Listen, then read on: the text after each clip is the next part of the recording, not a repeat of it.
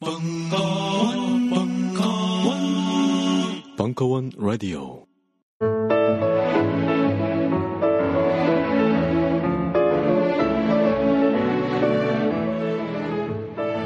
서화숙의 세상을 읽다.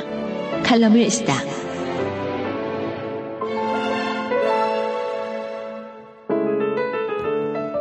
안녕하세요. 반갑습니다. 이 왜 왕비과가 있고 태어나기를 무술이과로 태어난 사람이 있잖아요. 여러분이 보기에 제가 한 평균 중치 정도는 될 거예요. 그죠? 용모가. 근데 저희 언니가 너무 예뻐가지고 제가 늘 무술이의 정신으로 살았기 때문에 아 저를 보러 이렇게 많은 분들이 와주셔서 너무 감격스러워요. 사실은 요새 너무 기운이 빠지고 힘이 없어서 강의 준비 사실 제대로 못했어요. 우리 기자들이 원래 리바이벌을 안 하거든요. 아시죠? 우리 남의 기사 절대로 따랐으면 정말 인생 최대의 치욕으로 알고 뭐든지 새롭게, 남다르게, 다르게 그렇게 쓰는 것만 좋아하는 사람들인데 제가 이제 이런 제목을 잡아봤어요. 칼럼 쓰기, 새로운 소식과 해묵은 문제들 사이의 균형 잡기. 근데 이제 저희가 이번 대선에서 사실 많이 쇼크를 받았던 게 사회를 좀 더 바람직한 방향으로 바꿔보겠다고 한 분들이 이제 서울시장 선거 때 굉장히 용기를 얻었어요. 그때 언론들이 뭐 특히 방송이나 이런 쪽에서 거의 별로 도와주는 것 같지도 않고 박원순 시장 자신도 말이 굉장히 어눌해서 나경원 씨한테 밀리는 것 같았는데 거의 트윗의 홍보 효과의 힘이라고 해야 할까? 엄청난 그 투표율과 또 당선까지 이르렀어요. 근데 총선과 대선을 이루면서 야, 이게 일 인 미디어라는 게 정말 힘이 있는 것일까? 한 사람 한 사람이 기존 미디어를 제압할 수 있는 힘을 가질 수 있는 것인가? 이런 것에 대해서 여러분이 많이 회의를 가졌을 것 같아요. 그러면서 나는 좀 더 명료하게 나의 메시지를 내놓고 싶다. 이제 이런 고민을 하실 수도 있을 것 같아서 저는 이제 칼럼 쓰기의 예시를 들어서 이 얘기를 했지만 여러분이 이걸 들으면서 여러분의 부딪히고 있는 현장에서 어떻게 사람들이 솔깃하게 내 이야기에 귀를 기울일 것인가? 그런 관점에서 좀 들어주셔서 으면 좋겠어요. 예.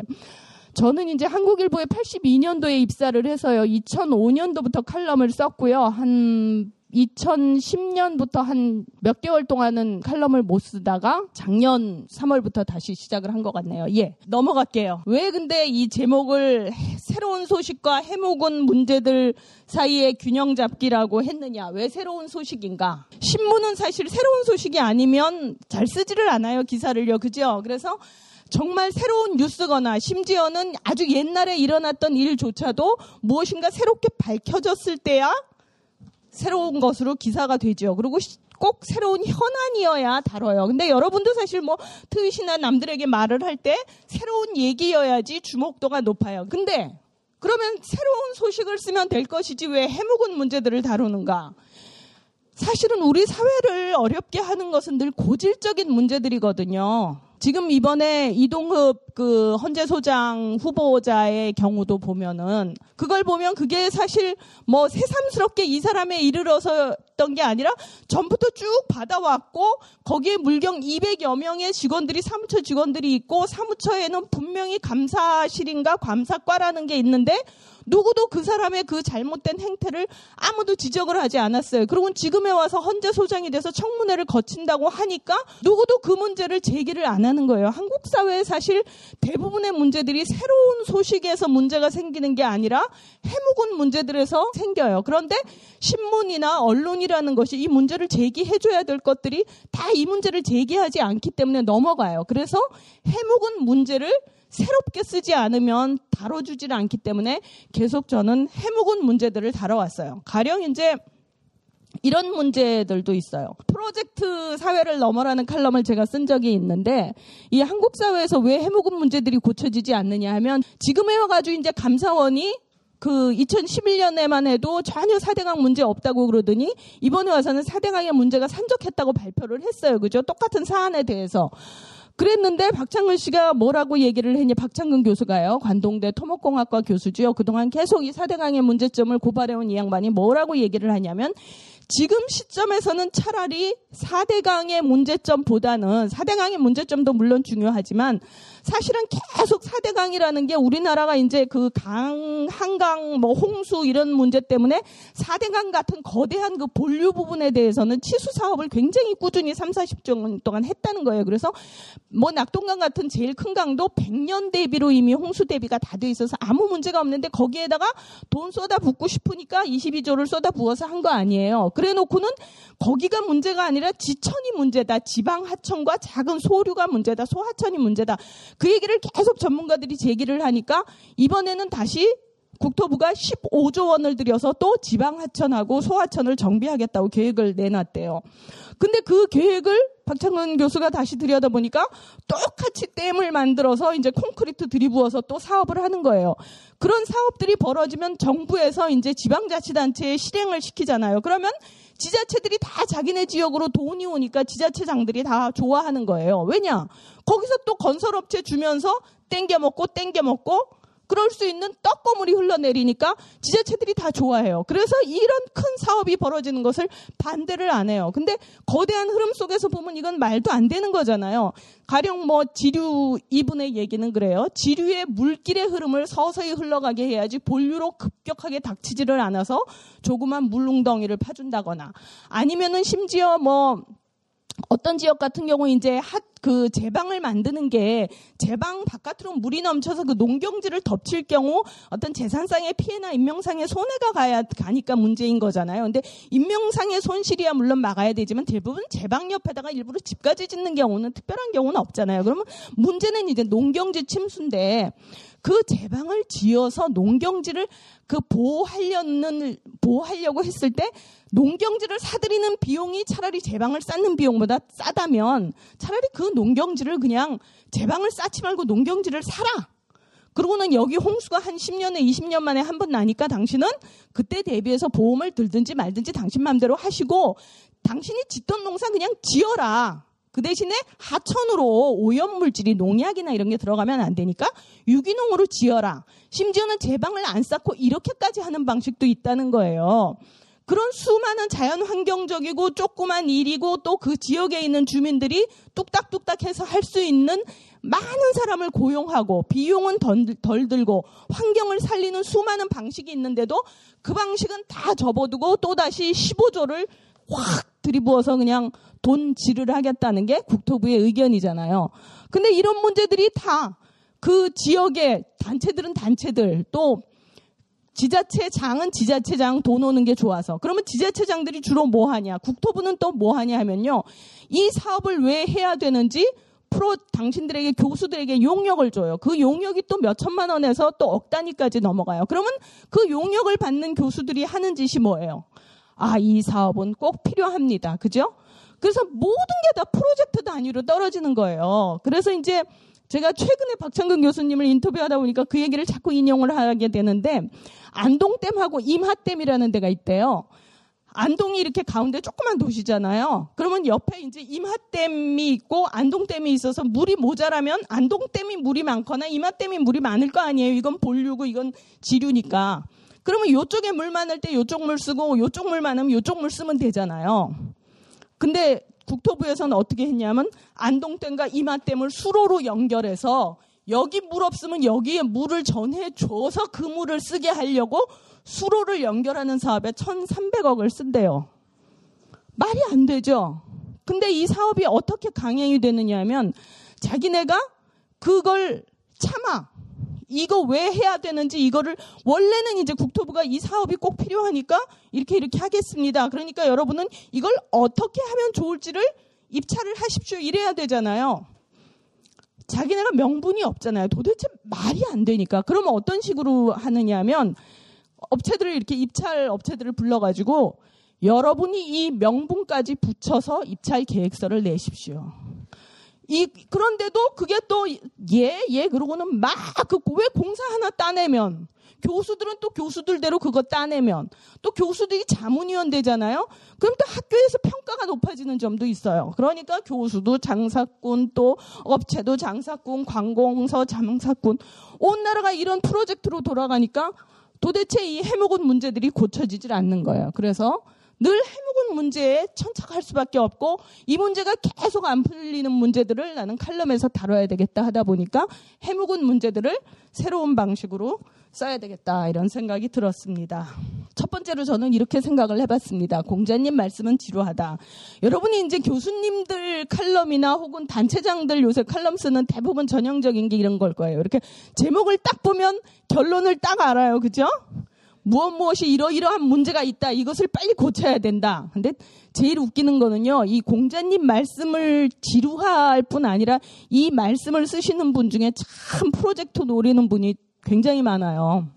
제가 이제 천구백구십구 년도부터 이천이십일 년까지 삼 년 동안 여론독자부장을 했어요. 여론독자부가 뭐냐면 이제 각 신문에 그때 이제 중앙일보가 막 지면을 확 자기네가 이제 돈질을 했죠. 중앙일보가 딴 신문들을 막 누르고 확 우리부터 기사 좋게 나가겠다 그래서 지면을 먼저 확 늘리고 제일 쉽게 늘릴 수 있는 부분이 외부 기고를 늘리는 거니까 외국의 권위지들이 오피니언면 많긴 많아요. 근데 그 페이지는 얼마나 두꺼워요. 근데 우리나라는 뭐 한 사십 몇 면 만들면서 이제 삼 개면을 중앙일보가 치고 나와서 나머지 신문들도 할 수 없이 이제 여론독자부를 만들어서 오피니언면을 확 늘렸어요. 그래서 제가 이제 외부 필자들을 그 선정해가지고 글을 쓰게 하는 걸 했어요. 근데 거기에 어떤 교수님이 정부 경제 정책은 이래서는 안 될 것이다. 근데 뭐 뻔해요. 처음 딱 읽으면 이거 틀려 먹었다, 틀려 먹었다. 그냥 결론이 다 나와요. 그래서 아, 이분은 왜 이렇게 지루하게 글을 쓸까 그렇게만 생각을 했어요. 근데 이분이 하필이면 그 대학에 자기하고 똑같은 이름을 가진 교수가 또 하나 있었어요. 그랬는데 그 교수, 그 똑같은 이름을 다른 그 빼빼한 교수님이 있고 이분은 좀 뚱뚱하다고 합시다. 근데 이 빼빼 교수님한테 어느 날 산자부에서 전화가 왔더래요. 그러더니 아 교수님 저희 그 프로젝트 됐으니까 가져가시죠 그러더래요. 그래서 아 무슨 프로젝트냐고 그랬더니 아 그 뭐 노동 인원 뭐 노 그 노동 인력에 관한 보고 저기 그거 하신다고 말씀하셨잖아요. 그래서 아 난 그런 프로젝트 제안한 적이 없으니까 그건 노동연구원 소속에서 인 것 같으니까 글로 넘기라 그래가지고 그 프로젝트가 넘어갔대요. 그랬더니 한 며칠 있다가 그 똑같은 이름의 뚱뚱한 그 교수가 전화를 하더래요. 아휴 저기 무슨 교수한테 혹시 전화 오지 않았냐고 산자부에서. 어 그래서 내가 전화 받아서 산 저기 노동연구원으로 넘겼는데 내 영역이 아니라서 그래가지고.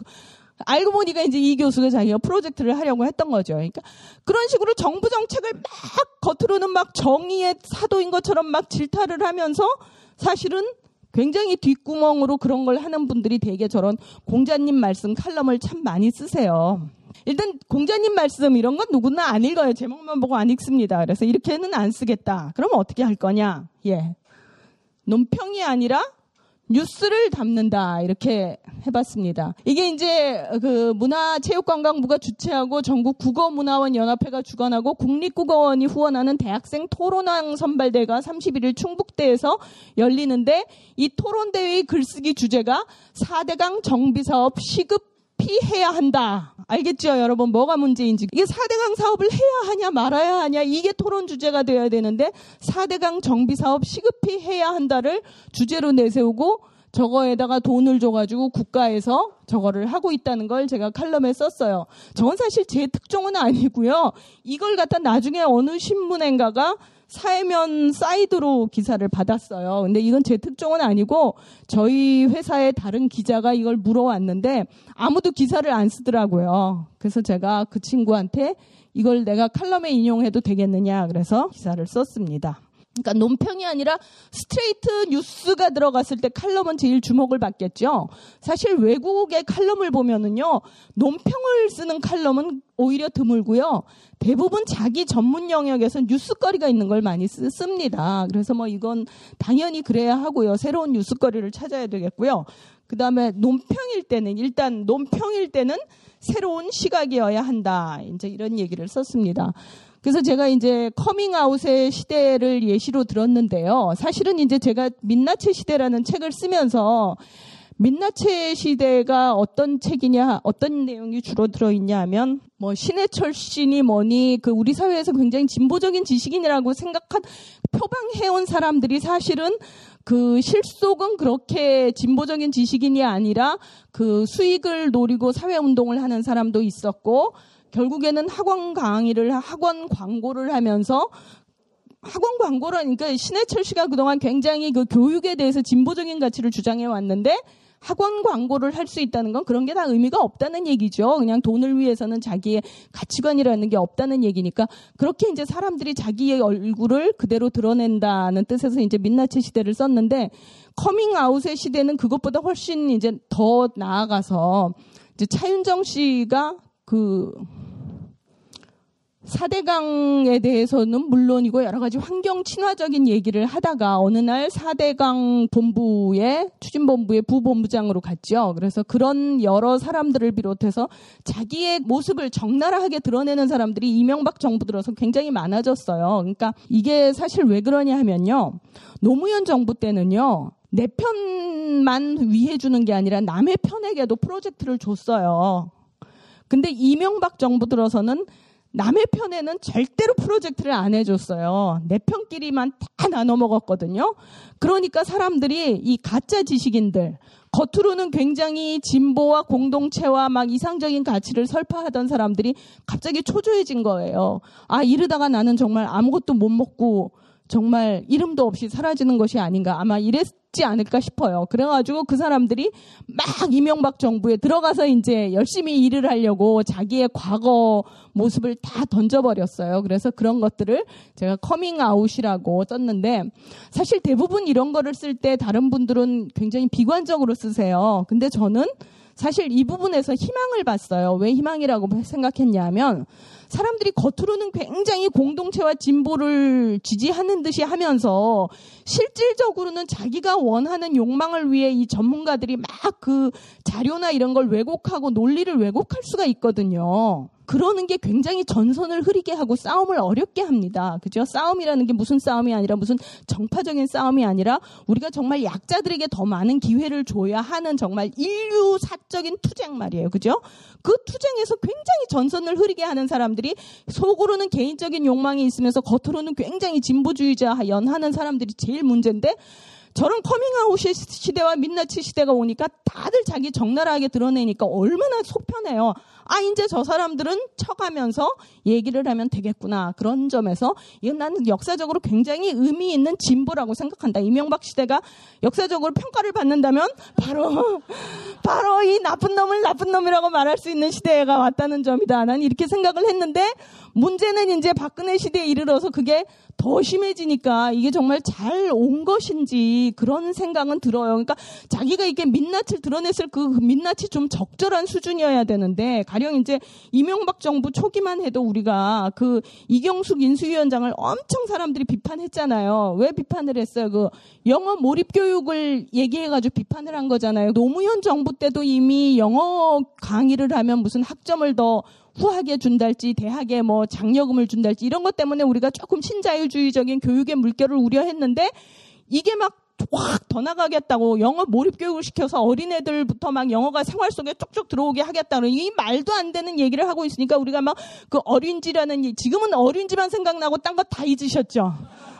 그러신 것 같아요. 그래서 그 영어 몰입 교육을 막 비판했어요. 근데 이건 사실 찬성이나 반대냐 의견을 가질 수 있는 의견이잖아요. 근데 지금 이 정, 이 인수위의 윤창중 씨 같은 경우는 막 사람에 대해서 욕을 하고 비판을 하는 정도가 정말 가장 하급의 인간이 할 수 있는 용어, 용어를 쓰잖아요. 그죠? 나라를 위해서 일하는 것도 애국심 아닙니까? 그렇게 말씀하시군요. 네. 윤봉길 의사 보고, 네, 이제 독립됐으니까, 네, 문화관광부 장관 하라는 거랑 똑같은 거예요. 아, 윤봉길 의사 보고 독립부의 장관 하라, 이거랑 똑같다. 그런 말씀 하지 마세요. 아, 죄송합니다. 네. 그런 깊은 뜻이 있었군요. 박근혜 정부에 들어갈 생각이 있느냐.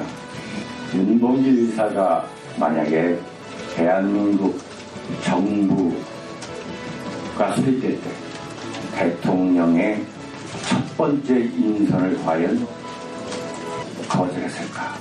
저는 윤봉길 의사가 대한민국 정부의 첫 번째 인선에 제안을 받았다면 거절하지 못했을 것이라는 왜? 그것은 역시 애국심 때문에 거절하지 못했을 것이라고 저는 판단해서. 그리고 그게 공론의 장에서 해야 되지 않아야 될 그 금기를 넘어서고 있, 있단 말이에요. 그리고 가령 뭐 이명박 시대에 그 대표적으로 우리가 그 법조인으로 막 비판한 게 신용철 대법관이었잖아요. 그죠? 그 양반이 촛불 재판을 하는데 그 후배 법관의 재판 사항인데 감히 자기가 선배라는 이유로 전화를 하고 메일을 보내서 너는 이런 이런 식으로 판결을 하라는 압력을 넣었다는 이유로 그 양반 대법관 자격이 없다고 우리가 이천구 년도에 얼마나 많은 사람들이 비판을 했어요. 그죠? 근데 이명박 정부 지금 말기에 이르러서 물론 박근혜 씨는 자기가 이명박이 한 것이지 자기가 한 것이 아니라고 발뺌을 할 수도 있어요. 근데 마지막으로 지명한 헌재 소장. 이 사람이 헌재 소장 임기가 육 년인가요? 거의 박근혜 임기를 다 같이 하는 사람인데 이걸 절대로 자기가 동의를 안 하고 될 수가 없는 일이잖아요. 우리도 뭐 그 정도를 모르지는 않잖아요. 근데 그 이동흡 씨한테 나오는 그 비리들을 보세요. 정말 이건 이건 정말 그 대여섯 명이 근무하는 그 조그만 회사 있잖아요. 오퍼상.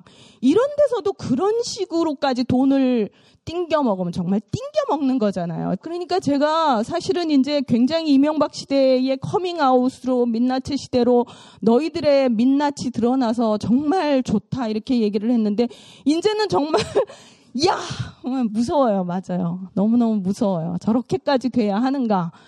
그거를 우리는 어떻게 막을 것인가를 제가 나중에 후반부에 좀 얘기를 해보겠습니다. 어쨌든 그런 논평을 할 때는 좀 다른 시각이어야 한다. 그냥 우려만 할 것이 아니라 그런 점에서 얘기를 했습니다. 그리고 사실은 이제 이것보다도 그 더 큰 게 뭐죠? 오르는 채소 가격, 내리는 집값 이건데요. 사실 우리나라의 그 신문들이 퍽 하면 쓰던 게 채소값 몇 배 올랐다. 배추값 몇 배 올라서 큰일이다.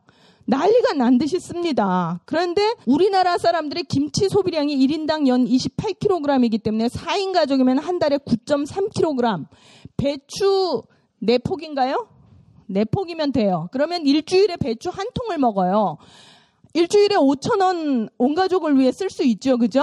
네. 젓갈, 파, 생강, 고춧가루, 부재료 든다고 해도 그렇게 힘들지 않아요. 근데 막 배추값이 이천 원에서 오천 원으로 오르면 막 큰 난리가 난 듯이 씁니다. 쌀값도 마찬가지예요. 우리나라에서 전반적으로 쌀이 작년 기준 하루에 백구십오 그램으로 밥 두 공기가 채 안 되게 바뀌었어요. 그런데 막 쌀값 올랐다 그러면 큰 난리 난 듯 칩니다. 사실은 우리 사회에서 제일 심각한 문제는 집값이에요. 지금 뭐 여러분이 뭐 옛날에는 한 팔 년 정도 모으면 집값이 된다 그랬는데 지금은 정말 먹고 쓰지 않고 그것도 정규직 근로자가 됐을 경우에 먹고 쓰지 않고 모아도 한 십 년 모아야 되나요? 그러니까 이 집값이 떨어지는 게 제일 중차대한 문제인데 집값을 떨어뜨리는 정책을 내놓거나 기 뭐를 하면은 또 신문들이 난리가 납니다. 이게 뭐 경기가 부양시켜야 되는데 경기 하락이니 경착륙이니 뭐 큰일 났다고 경기가 죽는다고 그렇게 쓰는 것은 문제다. 이 기사를 제가 그래서 그때 칼럼을 썼습니다.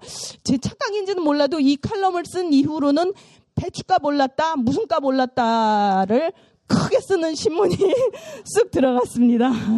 그리고 제가 이천팔 년에 칠월인데요. 이때는 이제 독도 광고가 아니라 이런 칼럼을 썼는데요. 그때 막 그 일본군 종군위안부 문제로 그 김장훈 씨가 뉴욕타임즈에 광고를 한다고 막 온 나라가 칭찬으로 막 떠들썩할 때입니다. 그래서 제가 그건 말이 안 된다. 광고라는 것은 사실 자기 이야기를 논리적으로 설득해서 그 미디어의 기사로 실리게 할 수 없는 사람만이 돈을 쓰고 하는 게 광고다.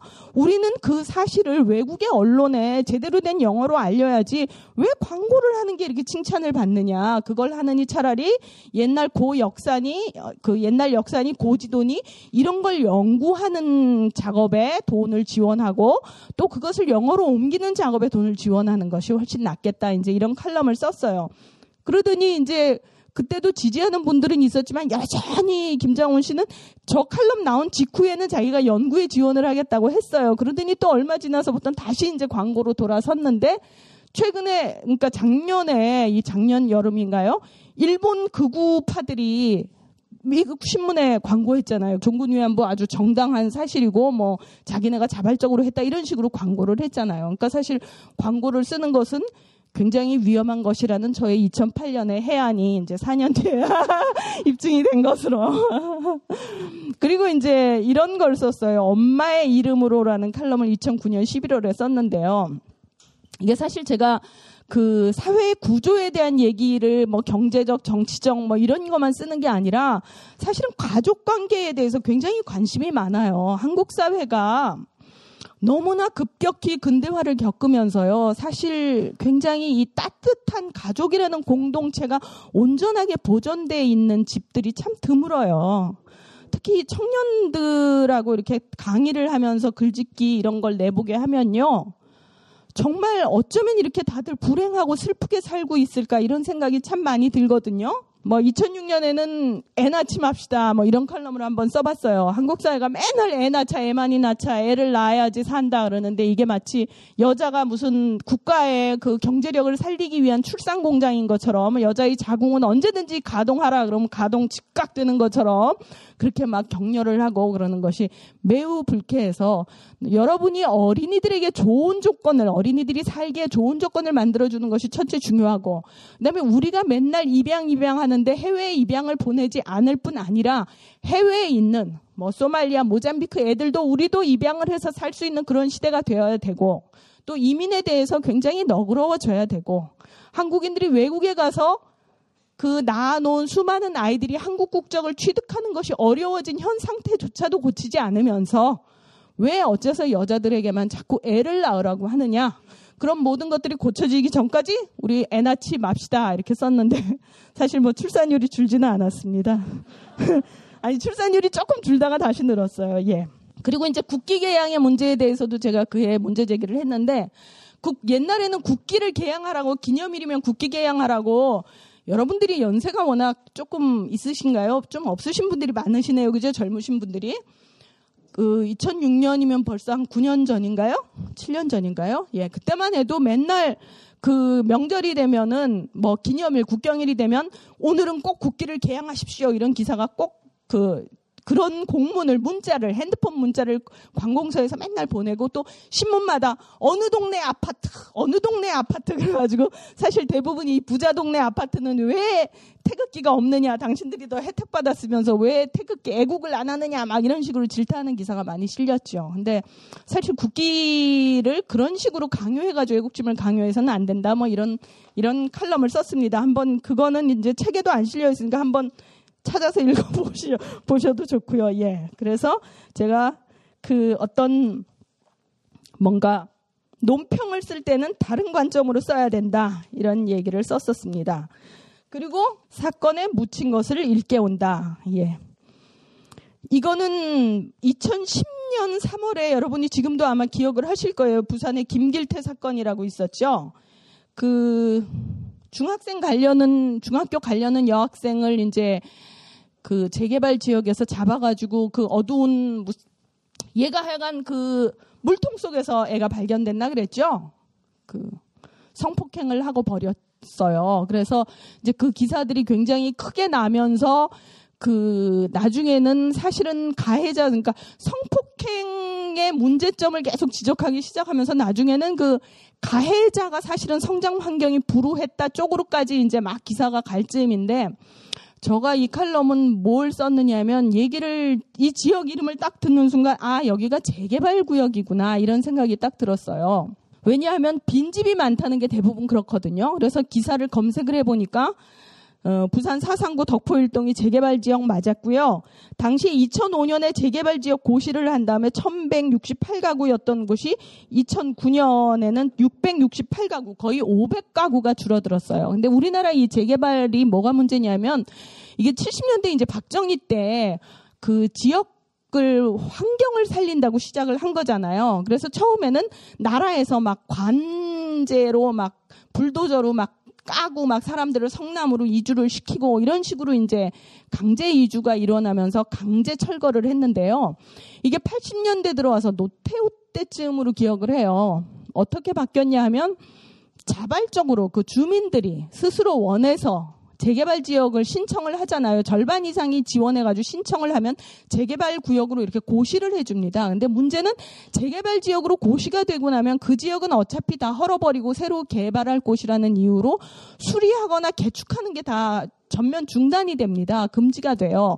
그러니까 사람들이 자기는 재개발을 원하지 않고 여기서 그냥 살고 싶은데도 살 수가 없어서 막 집이 다 헐어가고 거지꼴이 돼가니까 할 수 없이 그냥 떠날 수밖에 없게끔 만드는 재개발인 거예요. 근데 그게 이제 재개발만 했다면 그동안 부동산 가격이 거의 이제 이명박 정부 초기까지 계속 올라왔잖아요. 그러니까 그 집값이 오른다, 아파트만 지으면 분양이 된다, 이런 환상에 빠져있는 주민들 때문에 그게 끝나지를 않는 거예요. 그러니까 관제가 아니라 민제, 민간 자발이 됐는데도 결국에는 계속 그 돈 때문에 사람들을 억압하는 이 재개발 구역이라는 게 생겼는데, 이게 그러니까 마을에 이렇게 듬성듬성 빈집이 골목에 생겨나면 가뜩이나 이제 좁고 어두운 그 퇴락한 동네인데 가로등이 별로 없잖아요. 가로등이 없는 곳에서 집집마다 불이 켜 있으면 그 불이 바로 가로등 구시를 하는 거잖아요.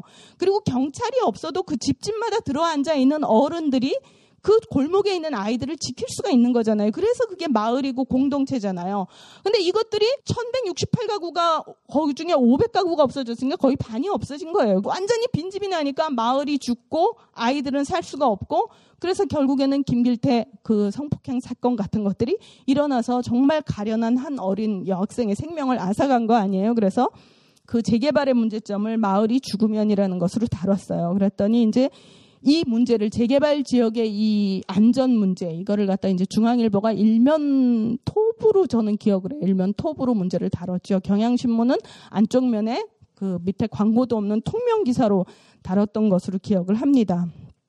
제가 이 얘기를 이제 다른 신문이 왜 따라왔느냐는 얘기를 왜 열심히 하느냐 하면요, 사실은 그 기자가 스트레이트 기사를 써서 다른 신문이 따라오기는 쉬워요. 이동흡이가 엠엠에프에 돈 넣었다, 이런 걸 누가 특종을 했다는 걸 안 따라갈 신문이 어디 있겠어요. 근데 요만한 칼럼 안에서 남들이 못 보는 사실을 써가지고 그 다른 신문이 따라오게 하기는 사실 쉽지는 않아요. 그냥 일 번 제 자랑이고요. 이 번 이제 이따 얘기를 할 텐데, 그러면, 그러니까 부수가 적은 한국일보 칼럼에서 시작해서 부수가 많은 중앙일보와 또 그리고 새로운 진보지의 총화로 불리는 경향신문에 보도됐는데 이 문제가 달라졌느냐? 나중에 그 얘기를 하고 싶어서 사실은 이 말을 강조하는 겁니다. 예. 그 다음에 이제 무지를 일깨운다, 이런 얘기를 해봤습니다. 왜냐 하면요, 그 언론이 못 쓰는 게 사실은 무지해서 못 쓰는 게 많아요. 사람들은 대부분 오해를 제일 많이 오해하는 게 기자가 용감하지 않아서 못 쓴다, 이렇게 생각을 해요. 사실은 대부분 경우 별로 그렇게 그게 없습니다. 전두환 때는 잡아갔어요, 비판을 하면. 노태우 때는 사실 뭐 실험을 할 여지도 없었죠. 왜냐하면 전두환 때 워낙 무섭게 했기 때문에 우리가 그걸 겪어봤기 때문에. 박정희 때는 제가 뭐 안 겪었기 때문에 뭐라 말 못하겠지만 박정희 때도 물론 잡아갔대요. 뭐 그런데 그래가지고 사실은 뭐 거의 도전 자체를 안 했기 때문에 그때는 이제 보도지침이라는 거 막 내려오고 그랬잖아요, 전두환 때부터. 그러면 이제 뭐 일단으로 다뤄, 다뤄라. 김대중 씨가 들어오던 해가 팔십 몇 년도인가요? 하여간 김대중 씨가 들어오던 해도 기사를 뭐 일단으로 다뤄라. 그래서 그때 아마 제목은 일단으로 나가고 기사가 계속 길게 달렸던 그랬을 거예요. 그런 식으로 이제 그랬던 시절이 있지만 지금에 이르러서는 사실 용기가 없어서 못 쓴 게 아니라 대부분 참 몰라서 못 쓰거든요. 정말 여러분들이 이것 때문에도 사실은 독자들이 많이 제보를 해주셔야 돼요. 많이 얘기를 해주시고요. 왜냐하면 전문 영역을 다 몰라요. 저희가 여덟 개 면을 만들 때 기자들이 백이십 명이었어요. 지금 사십 몇 면을 만드는데 기자가 백오십 명 정도예요. 물론 뭐 많은데 한 이백 명 정도 있는 데도 있다지만 큰 차이가 없어요. 그게 그만큼 이제 일 인당 업무량이 늘어난 거거든요. 그래서 전문 영역은 계속 세분화되고 전문화돼 가는데 기자들이 다 못 따라가요. 그래서 못 쓰는 게 많기 때문에요. 말씀을 많이 해주시고 해주셔야 되고요. 어쨌든 그래서 저는 그 지식을 좀 익히려고 많이 생각을 했어요. 그래서 무지를 일깨운다에 예, 전문 지식을 일깨운다. 가령 이런 얘기를 썼어요. 제가 이제 재개발, 집값 이런 문제에 굉장히 많이 천착을 하고 있습니다. 그게 이제 한국 사회의 그 가장 그 젊은이들을 가장 힘들게 하고 모든 사람들을 어쨌든 힘들게 하는 근본적인 문제이기도 해서요. 이 한국건설산업연구원이라는 데를 볼게요. 굉장히 권위 있는 연구기관 같죠? 정부기관 같습니까? 한국건설산업연구원이에요. 여기 뭐 하는 데냐 하면요. 건설업체들이 세운 연구원이에요. 옛날 초대 회장이 정주영 씨라 그래요. 건설회사들이. 근데 이 한국건설산업연구원에서 매년 집값 동향을 발표합니다. 이런 데서 발표하는 집값 동향은 늘 집값이 인상하겠죠. 왜냐? 내년도 집값 오른다 그래야지 불안한 사람들은 집 사고 그래야지 가수요가 늘어나서 집값이 안 떨어지니까요. 그죠? 그래서 이 여기서 매년 집값 뭐 내년도 집값은 하여간 떨어진다고 보도한 건 거의 최근에야 나오지 계속 이제 집값 인상 우려 뭐 집값 우려라는 말을 달면서 사실은 부채질을 하는 거죠. 근데 더 웃기는 거는 모든 언론이 한국건설산업연구원이 이렇게 발표했다. 내년도 집값은 몇 프로 오를 것이라고 했다. 이것만 쓰지 한국건설산업연구원이 어디라는 것을 왜란 왜 이 연구를 이런 자료를 발표하는 것을 쓰지를 않아요. 그래서 제가 한국건설산업연구원은 집값 떨어지길 믿자. 집값이라는 게 사실 가수요 때문에 너무나 늘어나고 한국 사회가 인구의 감소나 여러 가지를 생각하면 현재와 같은 그리고 또 그 국민소득이 올라갈수록 아파트 수요에서 집, 단독주택 수요로 옮겨가기 때문에 현재와 같은 아파트 상승은 더 이상 없을 것이다. 그러니까 여러분들이 부안해동하지 않고 차분하게 그 각자의 욕망만 제어하고 집값으로 뭔가 한탕 누릴 수 있다는 욕망을 제어하고 또 집이 없는 사람들은 불안감을 자제하고 있습니다. 면 집값은 떨어질 수밖에 없다 그러면서 건설산업연구원의 허구를 밝혔어요. 그리고 이제 국제표준과 비교를 해야 됩니다. 국제표준은 가령 알바 뛰는 고위공무원 이런 칼럼을 썼는데요. 이게 이제 그 어떤 거냐 하면 인권위원장 있죠. 현병철 씨요. 현병철 씨가 이제 자기 업무 외에도 강의를 나가가지고 계속 돈을 벌어들이고 있단 말이에요. 근데 그 강의를 나가는 곳이 외부면은 또 이해를 하는데 내부 공무원들끼리 강의를 하면서도 또 강의료를 자기네가 책정을 해서 또 돈을 줘요. 근데 이게 원래 국제적인 표준에서는 이 밑에 쭉 나가면 이제 있는데요. 이유 그 위원회 같은 곳에서는요. 예, 유럽 행정부 고위직 커미셔너를 위한 복무 규정이 있어요. 근데 제일 첫 항목이 돈을 받든 안 받든 어떤 외부 활동도 해서는 안 된다. 칼럼을 쓰는 것은 유럽의 이해관계를 이해시키기 위해 해도 되지만 고려를 받아서는 안 된다. 이렇게 돼 있습니다. 그러니까 공무원이라는 것은 원래는 외부 활동을 하면 안 되는 거예요. 공직으로 맡겨진 일을 해야죠. 그래서 월급을 우리가 세금으로 주는 거잖아요. 그리고 외부 활동이 필요한 것은 자기 공직의 연장선상에서 자기 공직을 민간인에게 이해시키기 위해 필요한 일이면 하는데 그랬을 경우에도 그걸 돈을 받으면 안 되는 거예요. 그런데 우리나라는 외부에 나가서 강의하는 것도 돈을 받고 근데 이 돈 규정도 뭐 장관급은 뭐 백만 원, 그 밑에 공무원은 뭐 몇십만 원, 사십만 원까지 이렇게 규정이 딱 돼 있어요. 이 규정이 왜 돼 있느냐 하면 보건복지부나 건설교통부 이런 특혜, 이렇게 프로젝트 많이 나눠주는, 용역 많이 나눠주는 그 부서들이 있잖아요. 그런 부서들이 외부에 가서 뇌물을 못 받으니까 어떤 식으로 뇌물을 받냐 하면 특강 요청을 한 다음에 특강료를 막 엄청 주는 거예요. 그러니까 이게 비공식적인 뇌물이 되기 때문에 정부에서 그거를 예방하기 위해서 특강료 규정을 만들었대요. 다 웃기잖아요. 근데 그건 또 그렇다고 쳐요. 자기네들끼리 공무원들끼리 공금을 가지고 야 너 우리 저기 무슨 부에 와서 무슨 강의 좀 해 그래 놓고는 공금에서 또 돈을 줘요. 월급 받는 놈을 또 세금으로 또 돈을 주는 거예요. 지금 뭐 이동흡이가 막 여기서 띵겨 먹고 저기서 띵겨 먹은 거랑 뭐 이게 큰 차이가 없는 짓들이에요. 이런 걸 계속 하고 있어서 국제 표준으로는 이래서는 안 된다 이런 거를 썼어요. 그리고 그 국회의원들이 뭐 연금법을 뭐 그 연금 특혜를 없애겠다, 뭐 겸직 금지를 하겠다 이런 얘기를 했는데 그걸 이제 지키지도 아직 않고 있죠, 그죠? 근데 그 정도만 해도 자기네는 굉장히 대단한 듯이 얘기하길래 제가 프랑스 국회의원들의 규정을 딱 들어서 당신들 웃기지 마라. 우리나라보다 훨씬 선진국인 프랑스인들은 어떻게 하는지 아느냐. 프랑스 국회의원은 일단 개인에게 부여된 관용차가 없습니다. 우리나라 관용차 있어요. 그죠? 관용차 운전기사도 있어요. 뭐 운전기사 덕분에 여러 가지 비리들이 드러난 건 고마운 일이지만 참 문제예요. 우리나라는 운전기사를 포함해서 그 보좌관을 아홉 명을 쓸 수 있어요. 보좌관 아홉 명한테 들어가는 급료가 뭐 최근 어느 자료에 보니까 삼억이 넘더라고요. 프랑스 같은 경우 대신 의회에 차량 스무 대, 운전자 그리고 운전사가 배치되어서 파리 시내나 공항으로 갈 때 공용으로 쓸 수 있다. 공무일 경우 파리 시내에서 택시를 타면 그 비용은 내준다. 그래서 지스카르 데스탱 전 프랑스 대통령도 국회의원이 되자 자동차를 직접 몰았다. 국회의원이 자기 차를 모는 것은 지극히 당연한 상식이다. 비행기는 지역구를 오가는 왕복이 사십 회. 그것도 지역 왕복, 다른 지역 왕복은 육 회만이 무료로 보장된다. 우리나라는 비행기뿐 아니라 뭐 철도 뭐뭐뭐 다 무료예요. 가장 주목할 부분은 보좌관 항목이다. 한 달에 구천백삼십팔 유로, 우리나라로 치면 천삼백삼십사만 원 정도 임금을 주는 한도에서 보좌관을 쓰도록 되어 있다. 한 명일지 열 명일지 보좌관 숫자는 의원 재량이다. 우리나라로 치면 사 급 보좌관 두 명밖에 못 쓰는 금액인데요. 사실 프랑스의 국민소득이 우리나라 두 배가 넘기 때문에요. 사실은 한 명 정도 쓰는 금액이라고 보면 맞을 거예요. 근데 우리나라는 사 급 두 명, 오 급 두 명, 육 급 한 명, 칠 급 한 명, 구 급 기능직 한 명, 인턴 두 명.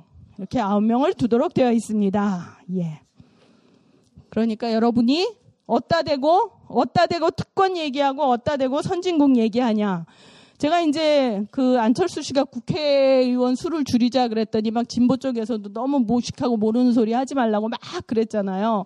그래서 제가 그때 안철수 씨 편을 들었는데 그 이유가 사실은 기본적으로 국회의원 숫자가 많으면 많을수록 더 열심히 일을 하는 게 아니라 자기들의 특혜를 위해서 똥을 뭉치기 때문에 국회의원 연금법에도 여러분들도 알다시피 반대한 분이 딱 두 분이었잖아요. 조승수 의원하고 이용경 의원. 그죠? 두 분 다 공천을 못 받았어요. 참 기가 막히죠. 이런 이런 국회의원들이에요. 이런 외국과 국제 표준과 비교해서 한국이라는 나라가 얼마나 수준 낮으면서 맨날 선진국 얘기를 하고 있나 이런 얘기를 썼습니다. 그리고 이제 뭐 다른 재밌는 예로는 이제 오스트리아 같은 경우 이제 우리나라 같은 경우 우리나라도 이제 산림이 점점 숲이 우거져서 좋은 숲이 돼가고 있잖아요. 그러면 그 숲의 나무들을 벌채하기 위해서 또 인력을 다 고용을 해요. 물론 이제 그것들을 대부분 사회적 기업 비슷하게 공공근로를 통해서 해결하고 있기는 하지만요. 오스트리아를 갔더니 사람들이 늙었는데도 노인들도 특히 남자분들이 굉장히 근육이 있고 건강해요. 그래서 이게 비결이 뭐냐 그랬더니 자기네는 그렇게 장작 폐기를 많이 한대요. 그래서 어, 그거 어떻게 그러느냐 그랬더니 산에 가잖아요. 그러면 이제 나무들 사이에 이렇게 너무 빽빽하게 나면 간벌을 반드시 해줘야지 이 나무들이 잘 자랍니다. 그러면 간벌해야 될 나무를 산림 우리나라로 치면 산림청 같은 데서 이렇게 X자를 표시를 해놓는데요. 그러면 그 가까운 지역 주민들이 거기 가서 그 나무를 베서 집에 와서 잘라서 장작으로 쓰는 거예요. 그러니까 주민들 튼튼해져. 국가 관리가 민간으로 되니까 돈 안 들어. 그리고 이제 덴마크가 이제 전 세계 그 세계에서 행복 지수를 평가하면 거의 일 위로 나옵니다. 우리가 흔히 옛날에는 맨날 막 복지 잘 돼 있는 나라 막 선진국들 서구 선진국은 막 우울하고 슬프고 불행한 나라라는데 사실은 안 그래요. 특히 이제 이 덴마크가 굉장히 행복한, 행복한 나라로 꼽히는데 이건 이제 덴마크에 대한 책에서도 안 나오는 부분인데 제가 그 저희 사진 기자의 친구가 덴마크로 이사를 갔답니다. 그랬더니 덴마크의 전통이요. 그 나라는 그 동네에 세 사람이 오잖아요. 주민들이 다 모여서 울력으로 집을 지어준대요. 대단하죠. 그러니까 복지 이거에 안 나오는 엄청난 행복을 부르는 그 공동체 그 그게 있는 거예요. 그래서 하여간 뭐 주변에서 듣기만 하면 다 다 기사를 쓰는 겁니다. 이건 뭐든지. 예. 그리고요 덴마크는요 저희 이거는 저희 제가 여론독자부장일 때 저희 필자였던 그 단홍 그분이. 그 이사였나 뭐 그랬던 하여간 덴마크 관련 기업 이사였던 분인데 이 양반이 그 한 얘기인데요. 덴마크는요. 그 어디 가잖아요. 공 뭐 이렇게 동사무소 같은 데 가서 이렇게 두드려 보면 자기네 옆집 재산도 다 나온대요. 그래서 아니 공무원이 왜 재산 공개를 우리나라는 사 급 이상만 하고 있잖아요. 어, 그게 말이 되느냐고. 재산은 투명하게 드러내야지 불법이나 부정을 서로가 감시할 수 있다. 이런 얘기도 하더라고요. 이건 기사로 썼던가요? 잘 생각하면. 근데 이제 이런 기사를 쓸 때 늘 그 주의해야 될 점이 국제 표준과 비교할 때요. 우리나라에서 제일 흔하게 이제 국회의원들도 맨날 국제 표준과 비교해서 자기네 대접받자 그래요. 그러면서 일본 국회의원들은 뭐 임금이 얼마고 어느 나라 국회의원들은 임금이 얼마고 우리가 늘 잊지 말아야 되죠. 이걸 비평할 때. 모든 돈은 일 인당 국민소득과 비교를 해서 수치를 제시해줘야 됩니다. 예. 그 다음에 이제 생활에 밀착해서 쓴다. 이런 얘기를 썼습니다. 그 오래가는 꽃이라는 글은요. 이게 어떻게 생각하면 굉장히 사소한 문제인데요. 이게 우리나라 지금 전역에서 조경이나 지금 뭐 그 땅 파기는 요즘 서울시에서 이제 박원순 시장 들어서면서 많이 없어졌잖아요. 그죠? 맨날 연말이면 보도블록 뜯어냈다 다시 붙이고 뜯어냈다 붙이고 하는데 조경 문제는 여전히 지금도 이제 남아있어요. 이게 또 각 구청이 관할하는 게 많기도 하고요. 그리고 뿐 아니라 이제 제가 지난번 벙커원에서 짧게 얘기할 때 그 얘기, 이 얘기 했습니다만은 그 지금 광화문 광장의 꽃도 무슨 이백삼십일억이 든다나 뭐 그렇게 수치가 나왔잖아요. 꽃 가는데 계속 그 잔디밭 갈 잔디밭 보관하고 꽃 철마다 갈아주고 이게 무슨 미친 짓들이에요, 그죠? 근데 각 구청에서 이런 조경 예산이 엄청 많아요. 그러니까 여러분이 이제 성, 이재명 성남시장 얘기 많이 들으시죠 요즘? 예, 이재명 성남시장이 아주 그 용감하고 참 똘똘하고 재밌더라고요. 인터뷰를 해보니까. 근데 이분이 그 판교 특별회계로 육천억 가까운 부채를 졌는데 이 중에 그 삼천억을 자비로 다 돈을, 그러니까 예산을 줄여서 갚고 그 다음에 이제 천억 원 약간 넘는 걸 이제 지방채를 발행해서 갚았는데 그 천오백억을 아낀 비결이 바로 그 중에 하나는 보도블록 공사도 안 했지만 조경도 줄이니까 굉장히 줄일 수 있더라. 그런 얘기를 하더라고요. 예. 그리고 생활에 밀착해서 쓴다. 그 다음에 올바른 말은 돌리지 않고 쓴다. 예. 이게 이제 이건 저의 습관인지도 모르겠는데요. 사람들이 이 독재 시절에 굉장히 은유의 칼럼이 유행했어요. 그래가지고 이제 그때 굉장히 그 시대를 풍미한 김중배 씨 같은 분 칼럼을 읽으면요. 아는 사람만 알아듣게 이렇게 딱 질타를 하셔요. 근데도 막 그때는 그거에만 해도 환호를 했는데 지금도 여전히 그런 것을 쓰는 건 참 안 좋은 것 같아요. 그래서 제가, 어, 전 그냥 나쁜 사람이면 나쁜 사람이라고 확 얘기를 합니다. 그래서 이천십이 년 칠월에 사실 이게 한나라당으로 박근혜 의원이 확정되지는 않은 상태에서 인기가 제일 높을 때인데 이 양반이 이제 이 양반과 이 양반 주변 사람들이 쿠데타와 뭐 그 역사인식에 대해서 너무 한심한 얘기를 해서 당신이 이럴 거면 한나라당 대표로 나올 자격이 없다. 한나라당 대표로 나오기 전에 역사관은 바로잡기 바란다. 그랬더니 또 이제 자랑을 하자면 이 칼럼 나오고 나서 곧 하루 뒤 이틀 뒤에 다른 신문들이 사설로 이 얘기를 썼습니다.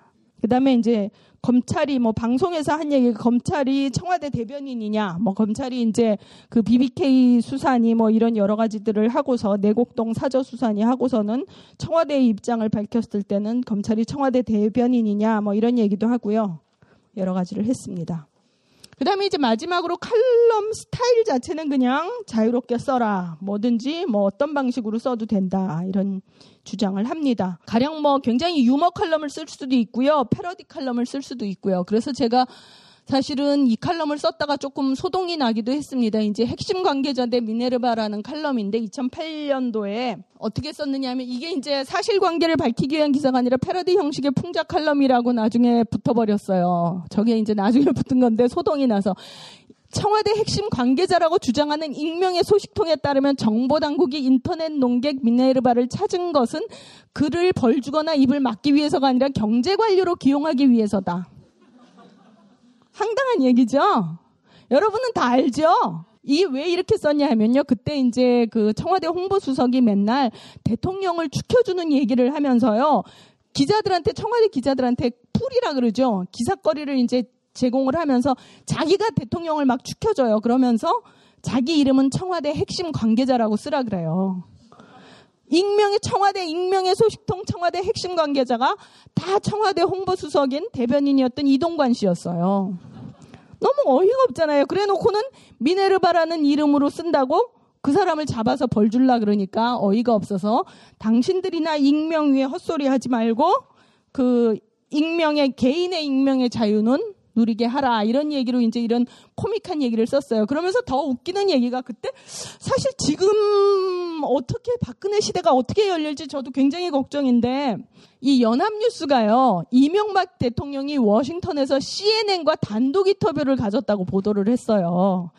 단독 인터뷰를 하는 것은 뭔가 굉장히 특별한 지위라는 지위를 가진 사람에게 하는 것 같잖아요.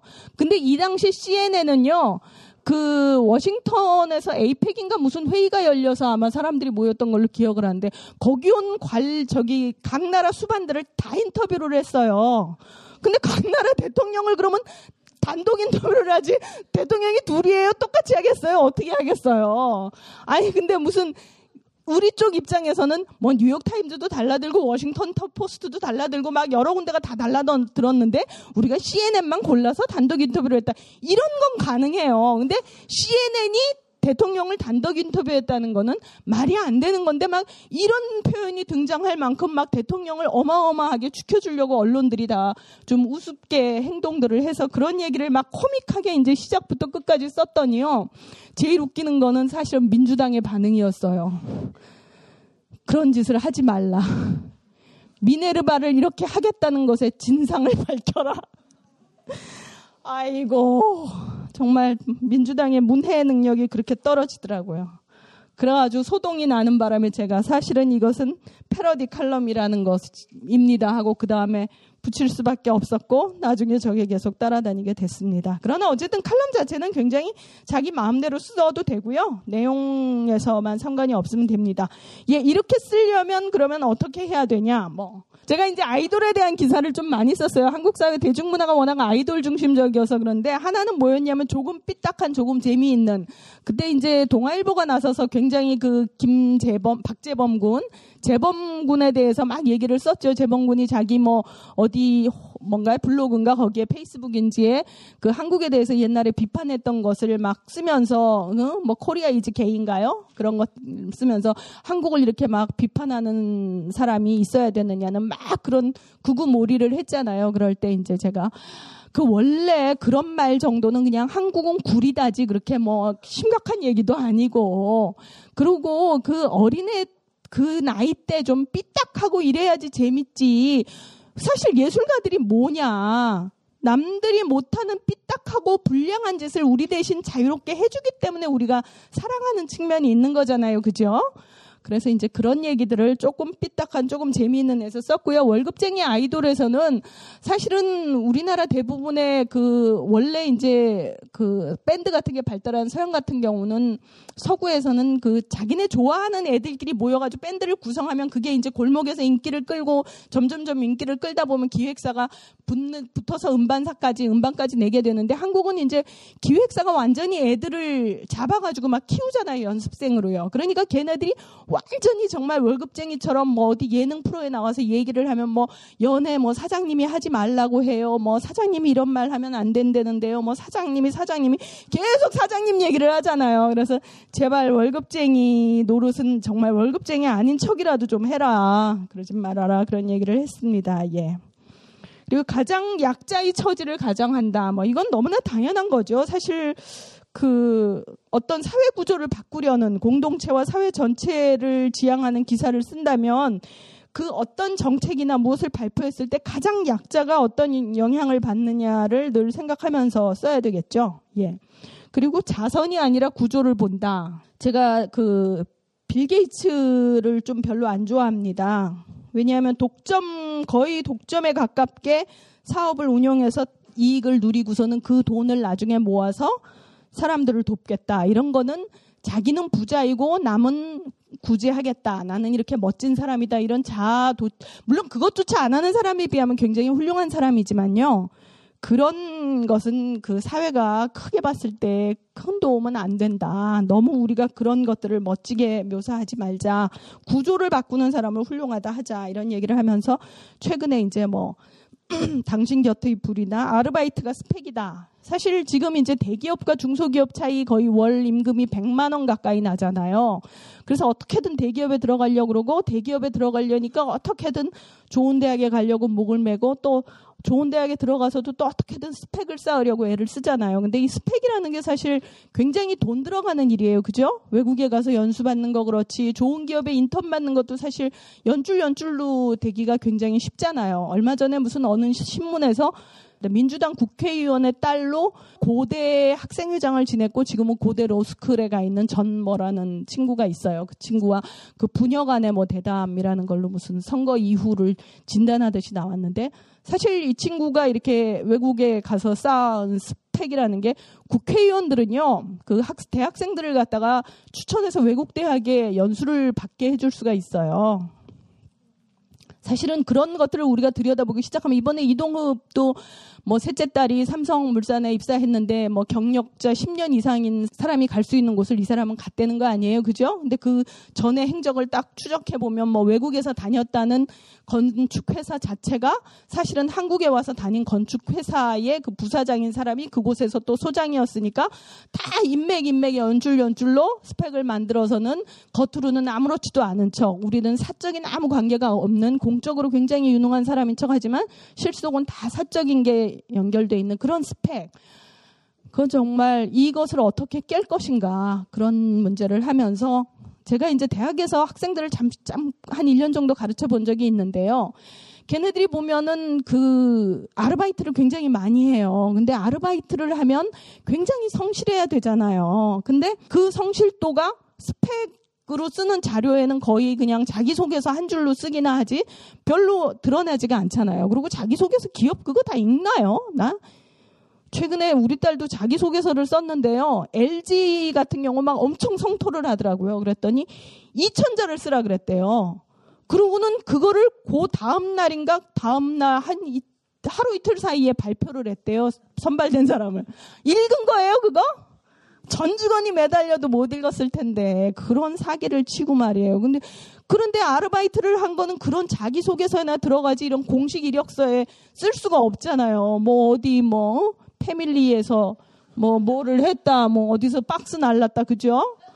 이 아르바이트가 스펙인데 정말 그 허우 부모 덕분에 딸 수 있는 스펙만 스펙으로 되는 이런 사회에 그런 갈아 끼우자 그런 얘기들을 썼습니다. 예. 그리고 십 년 뒤, 이십 년 뒤 미래에 어떻게 비칠까를 생각한다. 뭐 이거 사실 십 년 뒤, 이십 년 뒤 미래를 우리가 어떻게 알겠어요. 그러니까 방법은 선진국을 보거나 과거 역사의 흐름을 보면 이렇게 이렇게 흘러왔기 때문에 앞으로도 이렇게 이렇게 흘러갈 것이다. 이렇게 알겠죠. 그리고 이제 반박을 대비한다. 머릿속에 이제 A라는 걸로 기사를 쓰기 시작하면 아 이, 여기에 대해서 이 반대하는 사람들은 이 얘기를 하겠구나. 그러면 나는 거기에 뭘로 응수해야 되지? 응수가 나오면 아 또 그럼 요 말을 또 지적하겠네. 또 뭐지? 이래 머릿속으로 이제 그 시뮬레이션을 계속 해야 됩니다. 그죠? 그래서 그 시뮬레이션에서 거의 막 팔십, 구십 퍼센트 압도적으로 상대방을 누를 수 있다 결정이 났을 때에만 글을 써야 되겠죠. 예. 그래서 이런 기준으로 저는 쓰려고 했고요. 그러나 뭐 제가 이제 하... 대선 전에는 글이 세상을 바꿀 거라고 생각을 했습니다. 글이 별로 세상을 안 바꾸더라고요. 아까 얘기했듯이 재개발 문제, 뭐 한국일보만 쓴 게 아니라 정말 메이저 언론이 일면 톱으로서도 안 바뀌어요. 이게 우리 사회에 이 거대한 욕망의 흐름 전체가 제어되지 않으면 안 바뀌기 때문에 그럼 어떻게 살아야 될 거냐. 저 나름으로 이런 생각을 해봤습니다. 저는 이제 이동흡에서 보듯이 이 가진 자들의 그 정말 무한대 탐욕 그것만 있으면 사실 문제가 안 생깁니다. 그죠? 그들을 이렇게 밟아줄 정의로운 소리가 있어야 되는데 이 못 가진 사람들이 너무너무 무기력해요. 이 두 개가 이렇게 동전의 양면처럼 가진 자들은 탐욕스럽고 못 가진 자들은 무기력하고 그래서 그냥 계속 이렇게 점점 더 부패한 상황으로 가는 거예요. 그래서 제가 가진 자들의 탐욕과 가진 자로서 탐욕이나 못 가진 자로서의 무기력을 벗어난 체험을 여러분들 좀 얘기를 해 주십시오 하고 한번 트윗에 올린 적이 있어요. 근데 놀랍게도 네 분 정도가 대답을 했어요. 다른 것들은 좀 이것보단 반응이 높아요. 제가 뭐 팔로워가 많진 않지만. 그 중에 한 분이 정말 그 중에 쓸모있는 대답은 딱 이거 하나뿐이었어요. 자기가 집을 샀는데 그 다운 계약서를 쓰면 세금을 천만 원 정도까지 아낄 수 있었는데 자기는 그렇게 하지 않았다. 이분이 이제 교수님 부인이에요. 근데 사실은 한국 사회에서 제가 많이 만나보지만 교수님 부인들이 자기가 가진 자라고 수긍하는 경우도 참 드물어요. 그 이동흡도 그렇고 딴 사람들도 그렇고 심지어 삼성에서 돈을 많이 버는 사람 뭐죠? 왜요? 왜, 왜 이러는 거예요? 내가 여기 있는데.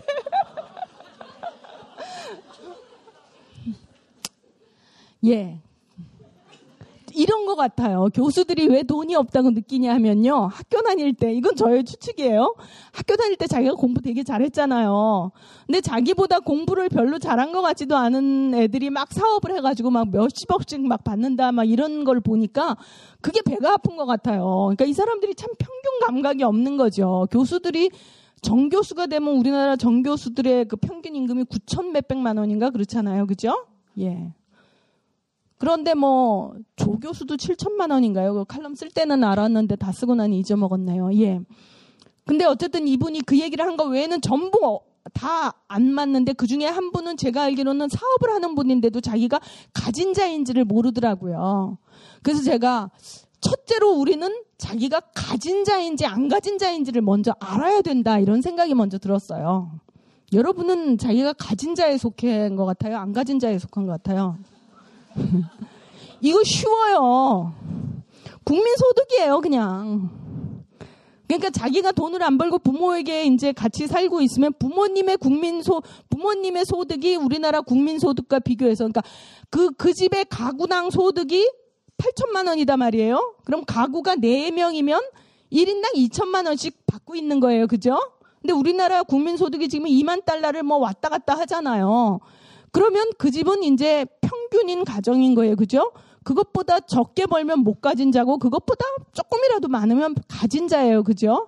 근데 가진 자만 고 정말 일, 뭐 일원 선상에서 더 가진 사람만 탐욕을 줄이고 뭐 못 가진 사람은 계속 더 벌려고 했어야 되는 게 아니라 뭐 더 돈은 더 적지만 다른 부분에선 굉장히 권한이 많고 뭐 권한과 뭐 여러 가지로 세분을 하면 굉장히 다양한 이게 나오겠죠. 그죠? 자기가 많이 갖고 있는 것들이. 그걸 일때 너무 탐욕을 부리지 말자. 어? 저는 그래야지 된다고 생각해요. 제가 이제 버스를 어디서 갈아타냐 하면 조계사 앞에서 타요. 조계사 앞 정류장 혹시 아세요? 조계사 앞 정류장에 이렇게 종로구청 쪽으로 들어가는 길이 이렇게 있어가지고요. 그 정류장 조금 지나면요. 그 앞에 택시들이 쫙 다람쥐 셔틀을 하려고 굉장히 많이 서 있어요. 그러다 보면 버스 정류장까지도 거의 와버려요. 근데 저는 이제 그런 걸 좀 못 참아요. 사실은 제가 좀 유명해지는 게 싫은 게 막 길 가다가도 뭐가 마음에 안 들잖아요. 막 어떤 분이 막 애를 자기 자식이라고 막 못되게 굴고 그러면 또 그것까지 나서가지고 당신은 막 애한테 왜 그러느냐고 막 이렇게까지 제가 나서니까 사실 좀, 좀 창피하잖아요. 그래서 이제 좀 점잖게 행동을 하려고는 결심을 못하겠고 그냥 막 그렇게 살고 있는데 얼굴은 좀 유명해지지 않으려고 애쓰고 있어요. 근데 이제 제가 그래서 그 택시한테 전부 여기 쓰지 마라. 원래 버스 정류장 그 좌우 십 미터에는 쓰면 안 되는 거예요. 버스는 대중교통기관이기 때문에 대중교통기관을 위해서 그 원칙을 지켜줘야 되는 거예요. 근데 택시들이 막 그리로 침범을 하니까 제가 막 뭐라 그러면 듣지도 않아요. 그럼 전화기를 이렇게 꺼내면서 신고를 해드릴까요? 그냥 가실랍니까? 이렇게까지 해서 정말 쫓아내야 돼요. 근데 제가 어느 날 그거를 하고 있는데 할머니가 저한테 오시더니 저보고 이러는 거예요. 어우, 글쎄 말이야.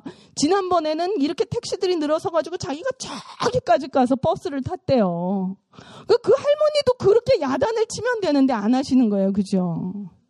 그래서 무기력하지 말자. 뭐든지 적극적으로 내 권리를 챙기고 찾자. 그런 얘기를 드리고 싶고요.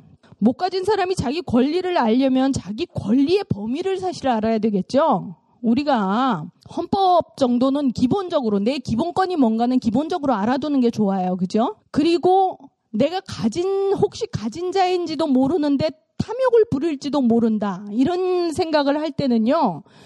저는 사실 제일 중요한 게 내 주변의 불의를 우선 바로잡는 거, 이런 것부터 시작을 했으면 좋겠어요. 당신 곁에 불의라는 칼럼에서도 제가 썼지만 지금 강사들, 대학 강사들 있잖아요. 강사들의 임금이 보통 이제 대학 교수는 일주일에 아홉 시간 강의하는 것을 기본으로 하고 있어요. 근데 그 아홉 시간 강의에 조교수, 그 강사, 그러니까 교수 중에 제일 낮은 단계의 조교수가 육천만 원 정도를 받아요. 그리고 한 전임 강사라고 이제는 고용이 이제 거의 그래도 안정적으로 돼 있는 분도 사천팔백인가 거의 이제 오천만 원에 이르는데, 시간 강사일 경우 아홉 시간을 근무했다고 칠 때 천백팔십육만 원을 받아요. 그럼 이 천백팔십육만 원이 다 보장이 돼 있느냐? 아니에요. 이분들이 실제로 근무 시간은 사점이 시간이에요. 그러니까 사실은 육백만 원 정도를, 육백만 원 이하를 받고 있는 게 강사들의 처우예요. 근데 이거에 대해서 교수님들이 굉장히 바깥에 나가서는 우리나라에서 훌륭한 말씀은 다 교수님들이 하시잖아요. 그죠? 모든 자문위원회는 다 교수님들이 자, 자리 잡고 있으면서 자기 학교에 정말 이, 정말 눈에 띄는 불이익에 대해서 입을 닫고 계신 분들이 많아요. 그래서 정말 이러지는 말자. 그런 점에서 이제 말씀을 드리고 싶고요. 그런 점에서 저는 이준구, 서울대 이준구 교수님 같은 분이 정말 이제 훌륭하신 분이라고 생각하는데요. 물론 이제 이분은 국립대의 경우 강사들 처우가 워낙 좀 높게 잘 책정이 돼 있기 때문에 이분이 이 부분에 대해서 흥분하실 이유가 없기도 하지만요. 이준구 교수님이 이제 경제학과 학과장을 굉장히 오래전에 하시면서 이런 거를 했어요. 우리나라 장학금 제도가 또 좀 이상하잖아요. 전 세계적으로까지는 모르겠지만 하여간 제가 아는 구미에서요. 장학금은 장, 공부를 장려하는 것이지 공부를 잘했다고 주는 돈이 아니에요. 그죠? 그래서 생활이 어려운 애들만 장학금을 받도록 돼 있어요. 근데 우리나라는 성적이 높아야 장학금을 줘요. 이걸 고치는 학교가 거의 없고 지금도 대학들이 대부분 전 뭐 학년 장학금을 내세우면서 뭐 학 고등학교 때 성적 좋은 애들을 막 뽑아요. 그죠? 이거 사실 교육부에서 관리 감독해서 당장 없애야 되는 거예요. 굉장히 잘못되고 있는 거예요. 근데 이준구 교수님이 자기가 근데 알고 보니까 이게 학교에서 학과장만 하나 마음 똑바로 먹어도 다 바뀔 수 있는 거더라고요. 그래서 이준구 교수님이 경제학부 그 학부장이겠죠 하시면서 성적 어려운 학생 중심으로 주기로 했다고 그러더라고요. 근데 이게 서울대는 장학금이 워낙 많이 오기 때문에 사실 혜택을 안 받는 애들이 거의 없대요. 그래서 정말 열악한 학교로 번져가야 되는데 그런 게 이제 없다는 점이 안타깝고요. 또 이제 우리 사회에 이제 소셜 테이너 이런 분들 많으시잖아요. 뭐 이효리 씨나 김여진 씨 이런 분들 이제 많은데 이분들은 사실 고액 개런티스타는 아니죠. 뭐 이효리 씨는 뭐 물론 음악을 하면서는 많이 돈을 벌지만 무슨 이렇게 영화 한 편을 만드는데 혼자 드라마를 한 편 만드는데 혼자서 뭐 사천만 원, 오천만 원 받는 분은 아니잖아요. 그죠? 근데 만약 좀 그런 분들이 한 분씩 나와주셔서 저는 사실은 내가 혼자 이렇게 받지 말고 정말 스태프들과 같이 골고루 나누는 그런 임금 체계를 만들자. 그런 얘기들을 좀 해주셨으면 좋겠다는 거죠. 예를 들면 이제 이런 것들, 이런 것들을 늘 염두에 두고 내가 가진 사람일 때는 내 주변의 불이부터 좀 바로 잡아가자 이런 생각을 했으면 좋겠다는 거고요. 그리고 법을 지키지 않는 동료를 용납하지 말라. 나도 법을 지켜야 되지만 법을 지키지 않는. 그러니까 이번 같은 경우 이동흡 씨만 문제가 아니라 그 사무처에 이백 명이 넘는 직원이 근무하고 있어요. 그죠? 그 직원들이 다 그 사람이 그런 식으로 돈 쓰는 걸 거의 다 알아요. 근데 왜, 왜 안 잡겠어요? 자기네들도 그렇게 조금씩 조금씩? 예. 저는 그렇다고 생각해요. 이건 명, 명예훼손에 걸릴까요? 아니라면 다 빨리 부십시오. 예. 안 불면 이렇게 다 의심해버리겠습니다. 예. 그리고 못 가진 사람이라면 자기 이익을 위해 지켜야 되는데요. 저는 특히 딴 것보다도 가진 자의 이익을 이렇게 막 지켜주는데 복무하고 덩달이 따라다니지 좀 제발 말았으면 좋겠어요. 그러니까 우리나라에서 그 요즘 이제 최근에 그 어떤 분이 막 돈을 버는 것만이 성공이고 돈을 버는 것만이 스펙이고 당신의 실패와 좌절은 스펙이니까 그걸 토대로 막 돈 벌어라 막 이러는 막 특강 강사가 막 엄청 막 인기를 끌고 있더라고요. 그런 분, 그런 얘기 듣는데 따라다니지도 마세요. 그 얼굴 자리 채워주는 것만 해도 그런 그 잘못된 가치관이 전 세계를 정말 우리나라를 오염시키는 게 위험하고요. 그 어떤 말씀을 드리고 싶으냐 하면요. 그 여러분이 이제 스타를 좋아할 수 있어요. 그죠? 우리가 외롭고 쓸쓸할 때 뭔가 나의 곁에 있는 것 같이 그 반짝이는 어떤 영롱한 인간들을 우리가 사랑할 수 있어요. 근데 그 사람을 스타로 만들어서 자꾸 그 멋지게 훌륭하게 좋게만 하면은요, 여러분들은 그 사람들의 노예가 되고 그 사람들은 다만 그걸 믿기로 그냥 돈을 벌고 이 세계를 그냥 부익부 빈익빈의 그 성공의 질주가주를 달려가는 그런 도구로만 쓸 뿐이고 한국 사회는 하나도 안 바뀌어요. 누군가가 어떤 말을 할 때 자기한테 주목을 하게 하는 사람 있죠. 뭐 가령 김난도 씨 같은 경우 이분을 우리가 흔히 서울대 교수기 때문에 지식인이라고 보지만 이분이 하는 얘기가 뭐예요? 이분이 하는 얘기가 하나도 구조를 고치고 약자들을 위해하고, 물론 약자들을 위로는 되는지 모르겠어요. 그죠? 너만 아픈 게 아니라 다 아파. 이 말 들으면 위로가 되는 분이 있는지 모르겠지만 저는 근본적인 구조, 그럼 서울대 소비자 아동학과는 장학금을, 하긴 뭐 서울대는 장학금이 워낙 많다니까 별로 소용도 없지만, 정말 구조를 바꾸는 데 나서지 않고 자꾸 이렇게 마음을 그냥 살랑살랑 거리기만 하면서 결국에는 나, 나 이 브랜드, 김난도 브랜드, 나 누구 브랜드, 이런 자기 브랜드를 자꾸 만들어서 자기를 스타로 만들고 자기라는 상품을 팔고 그렇게 해서 그냥 자꾸 끊임없이 올라가려고만 하는 사람들을 만들지 마세요. 연예인도 마찬가지고 지식인도 마찬가지예요. 이 사람들을 연예인이든 정치가든 뭐든 다 지식인으로 만, 만들어야 돼요. 지식인과 그 스타의 차이는 뭐냐면 자기한테 주목을 하게 시키면 그건 스타고, 그 사람이 하는 메시지, 그 사람의 메시지가 있어서 그 사람의 메시지에게 주목을 하게 하면 지식인이에요. 그죠? 이것도 사실 칼럼으로 쓴 거예요. 죄송해요. 너무 칼럼으로 쓴 것만 갖고 얘기를 해서. 그래서 제가 뭐 이효리 씨가 그 유기견 활동을 할 때, 김효진 씨가 홍대의 청소노동자들을 위해 싸워줄 때 그 사람들은 연예인이 아니라 지식인이다. 자꾸 모든 사람을 다 지식인이 되게 못 가진 사람들은 압박을 해야 돼요. 그죠? 갖고 있는 것은 오로지 우리의 그 쪽수밖에 없는 거잖아요. 사실 프랑스 혁명이라는 게요, 프랑스가 딴 나라보다 무슨 빈부격차가 심해서 프랑스에서 혁명이 난 게 아니에요. 그죠? 그 뭐 르페부르라는 사람이 일찌감치 분석을 딱 했잖아요. 프랑스에서 가장 부르조아 계층이 많았던 거예요. 각성한 인간층이 많았기 때문에 혁명이라는 것을 만들어낼 수 있었던 거예요. 각성한 인간들이 많았을 때 한국 사회의 지식인 숫자가 늘어나는 거예요. 그리고 그냥 아 좋습니다 좋습니다 이러면 끊임없이 그 수많은 대중을 자기 인기의 발판으로 삼는, 겉으로는 교수고 학자고 뭐지만 실제로는 스타병에 빠진 스타들만 늘어나는 거고요. 그죠? 예. 그리고 영국이라는 나라가 뭐 자본주의가 발달한 것도 사실은 이 무산계급들이 철저하게 강하고 강력해서 그 자산을 가진 계급과 양보하지 않았기 때문에 사실은 자본주의가 발전할 수 있었다고, 제가 한 얘기가 아니라 어떤 유명한 분이 그랬다고 성균관대 정외과 이구경 교수가 이 얘기를 하더라고요. 상당히 일리가 있게 느꼈어요.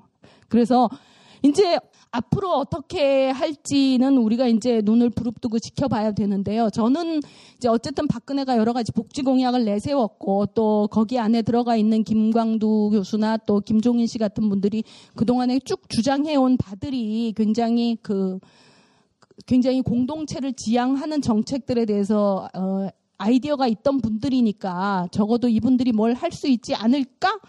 아니, 해야 되겠지, 이런 이제 기대를 하고 있습니다. 그런데 만약에 그렇지 않게 된다면, 그렇, 그렇게 될지 그렇게 안 될지가 사실은 우리한테 달려 있다는 거죠. 그죠? 끊임없이 무섭게, 그 집요하게, 그냥 나는 쪽수만 채우는 사람이 아니라 집요하게 문제를 그 제기하는, 그래서 모든 그 권한을 가진 자들이 지식인 역할을 하게 하는 그런 사람들이 돼야 되겠고, 또 여러분들 하나하나가 사실 지식인이 돼야 되고요. 그죠? 그건 뭐 보니까 뭐 사실은 그 바깥 사이버 세계에서는 또 지명도를 갖는 게 또 다른 구조 같더라고요. 그죠? 예. 그래서 여러분 하나하나가 또 엄청난 지식인의 힘을 가질 수가 있습니다. 예. 이런 말씀을 드릴게요. 예. 질문 있으면 해주세요. 뭔가 많이 준비한 것 같은데 이상하게 얘기가 빨리 끝나네요. 네. 아, 굉장히 오랫동안 칼럼을 써오셨는데 네. 혹시 지금 되돌아보시면서 아, 그때 내가 좀 생각을 잘못했던 것 같다 아니면 생각이 바뀌었다 이런 예가 혹시 있으신가요? 사실은 많을 텐데 기억력이 안 좋아가지고 별로 없는 것 같아요. 저의 특징은 굉장히 과감한데 이 부분이 조금 찜찜했었어요. 제가 이제 책에도 뺐는데요. 그 구당 김남수옹에 대해서 글을 쓰면서 그 이분이 이제 침뜸을 갖다가 보급하려는 분이잖아요. 근데 그 너무 의료계에서 이분을 이제 방외로만 내치지 말고 그런 그 대한의학이나 대체의학에 대해서도 좀 생각을 하자 그런 뜻으로 쓰면서 김남송 예를 들었는데요. 사실은 이제 주변에서 이분한테 치료받았다 뭐 효과를 봤다 이런 분들이 워낙 많고 이제 뭐 대체의학에 대해서도 논의가 돼야 되기 때문에 그 글을 쓰긴 하면서도 제가 한 가지 찜찜한 게 뭐가 있었냐면 저도 이제 그분 침뜸 시술을 받으러 한번 가봤었거든요. 애를 데리고요. 그랬는데 이분이 그 아침 일곱 시에 그걸 시작하는데 그 전에 다 와서 오십 명을 받아요, 하루에. 근데 이, 그러면 사람들이 새벽까지 달려가서 거기에 줄을 서야 돼요, 매일요. 그래서 오십 명 넘으면 딱 끊어버려요. 그래서 저도 이제 그, 겨우 그 오십 명 안에 들어가가지고 했는데 오만 원을 현금으로 딱 받아요. 그러면 이백오십만 원이잖아요. 그 이백오십만 원을 그 직원이 탁탁 챙겨가지고 딱 놓더라고요. 그래서 전 사실 그 부분이 굉장히 불쾌했어요. 왜냐하면 그, 이게 세금 관계가 정확할까. 왜냐하면, 계속 왜냐하면만 하고 있네요. 어떤 사람을 이렇게 봤을 때 빙산의 일각이라 그러잖아요. 굉장히 그 사소해 보이는 도덕적인 결함이 있는 사람들은요. 전체에서 굉장히 큰 결함을 가졌기가 쉬워요. 황우석 씨 같은 경우도 그 문제점이 드러나기 시작한 게 여성 난자를 갖다가 채취하는 과정에서 굉장히 그 생명에 대해서 아주 몰가치적인 행위들을 막 하나하나를 조심스럽게 다루는 게 아니라 막 너무 그런 것 때문에 문제가 불거지기 시작해서 나중에는 그렇게 큰 문제가 있었던 게 드러났잖아요. 그래서 쭉 조금 이 김남수 씨의 그런 부분이 투명하지 않은 부분이 찜찜했는데 다만 이제 대체의학 얘기를 하고 싶다는 욕심에서 글을 그분 중심으로 썼는데요. 나중에 좀 후회했어요. 그 후에는 뭐 없는 것 같은데요. 왜 그럴까요? 예, 됐나요? 대답이? 네. 고맙습니다. 마지막에 말미에 네. 그 선배, 아, 그 기자님께서 구조를 고치는데 우리나라 지식인들이 전혀 도움이 안 된다. 라면서 좀 그러니까 각성이 필요하다고 말씀을 하셨는데 네. 그러면은 좀 말을 바꿔서 그러면 그러니까 주관적으로나마 네. 그 기자님께서 보셨을 때 이 사람은 좀 믿을만하다, 이 사람은 좀 주목해만 한 사람 한 두세 명 정도 추천해 주시면 좀 안 되겠습니까? 네, 그러니까 아까 말씀드렸듯이 이준구 교수님은 참 그 그러니까 저희가 옛날에 신원서판 이런 얘기 하잖아요, 그죠? 그 말이나 행위나 그 몸가짐이나 이런 행동이 다 일치되는 것을 그 지식인을 판별하는 도구로 삼잖아요. 그 이준구 선생님 굉장히 일관돼서 훌륭하시고요. 최근에 인터뷰했던 뭐 박창근 교수도 어쨌든 그 국토부에서 회유하려고 고위직을 제안하기도 하고 여러 가지 용역을 하고 싶은 욕구가 있을 텐데 다 참았던 것도 있고요. 저는 사실은 이재명 성남시장에 대해서 굉장히 기대를 많이 하고 있어요. 그 성남시라는 데가 뭐 인구 구십팔만이니까 얼마나 조그만 데예요. 그죠? 근데 어, 한국 사회는 굉장히 거대한 역할을 했던 사람만이 이제 대통령 자리로 가는데 저는 이런 분들도 굉장히 잘 키우면 좋지 않을까 이런 생각을 했어요. 왜냐하면 이분이 이제 지금 얘기 성남시 잘 모르면 혹시 말씀드릴까요? 성남시가 지금 이제 뭐가 문제냐면 예산은 이조 원이고 인구가 구십팔만인가 그래요. 근데 성남은 분당이라고 하늘 밑에 분당이라고 그러잖아요. 그죠? 천당 밑에 분당이라고 그렇게 좋대요. 전국에서 제일 좋은 주택지예요. 집값도 비싸고. 그런가 하면 성남시라는 곳이 칠십 년대 이제 박정희가 그 청계천이니 뭐 이런 데서 그 재개발을 하면서 거기 있는 이주민들을 갖다가 몰아가지고 그냥 거기에 다닥다닥 조그만 집들을 갖다가 강제로 만들게 한 구시가지가 있어요. 그러니까 정말 잘 사는 주민들과 정말 못 사는 주민들 간의 이 조화를 이루면서 살기가 굉장히 힘든 곳인데 전임 이대엽 시장이 굉장히 장기 집권을 하면서 돈을 막 끌어다 쓴 거예요. 그래서 심지어 판교 그 건설 부담금 같은 경우는 갚아야 될 돈을 육천억 원을 다 써가지고 갚지를 못하게 된 거잖아요. 그러니까 빚을 육천억 원을 안고 이제 시행정을 시작을 했는데요. 어, 이분 같은 경우 그거를 갖다가 처음에 이제 모라토리엄이라고 선언을 했잖아요. 근데 워낙 이곳이 이제 짭짤한 그 알찬 도시니까 그거 뭐 돈 금방 갚을 수 있는데 허풍을 떤다 막 이런 비난도 많이 쏟아졌죠. 근데 이분이 제가 그 부분을 물었어요. 그랬더니 당신 쇼한 거 아니냐 이런 비, 비난도 많다 그랬더니 쇼 맞다 쇼. 근데 왜 쇼냐? 자기가 실제로는 이 분명히 내핍을 해야 되는데 내핍을 해야 한다는 것을 극적으로 알리지 않으면 주민들이 받아들이지를 않는다. 왜냐하면 끊임없이 뭔가 공사가 벌어져야지 그 공사의 떡고물이라는 게 사실 쭉 전해지는 거잖아요. 물론 지금은 우리나라가 워낙 모든 공사를 하면 기계화가 많이 돼가지고 인력이 들어가서 돈을 많이 버는 효과가 거의 없어요. 그래서 이명박도 이십이 조를 무슨 녹, 그 땅에다가 다 풀면 사대강 사업에 풀면 막 엄청나게 떡고물이 주변으로 노동자들로 막 거기까지 다 퍼질 줄 알고 우리나라의 뉴딜이 될 줄 알고 아마 뭐 착각을 해서 그랬을 거라는 생각은 안 하지만 아마 그런 거를 어쨌든 표방하긴 했잖아요. 근데 실제로는 그게 별로 일어나지 않는데 작은 지역사회 같은 경우는 그런 기대들이 많다고요. 공사에 대한 기대들.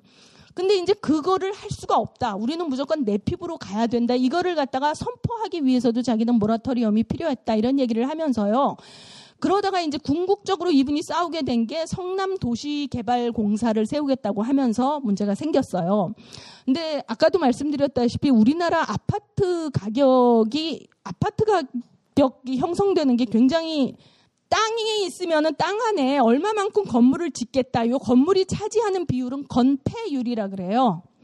땅에 비해서 이 건물이 차지하는 면적이 몇 배인가는 용적률이에요.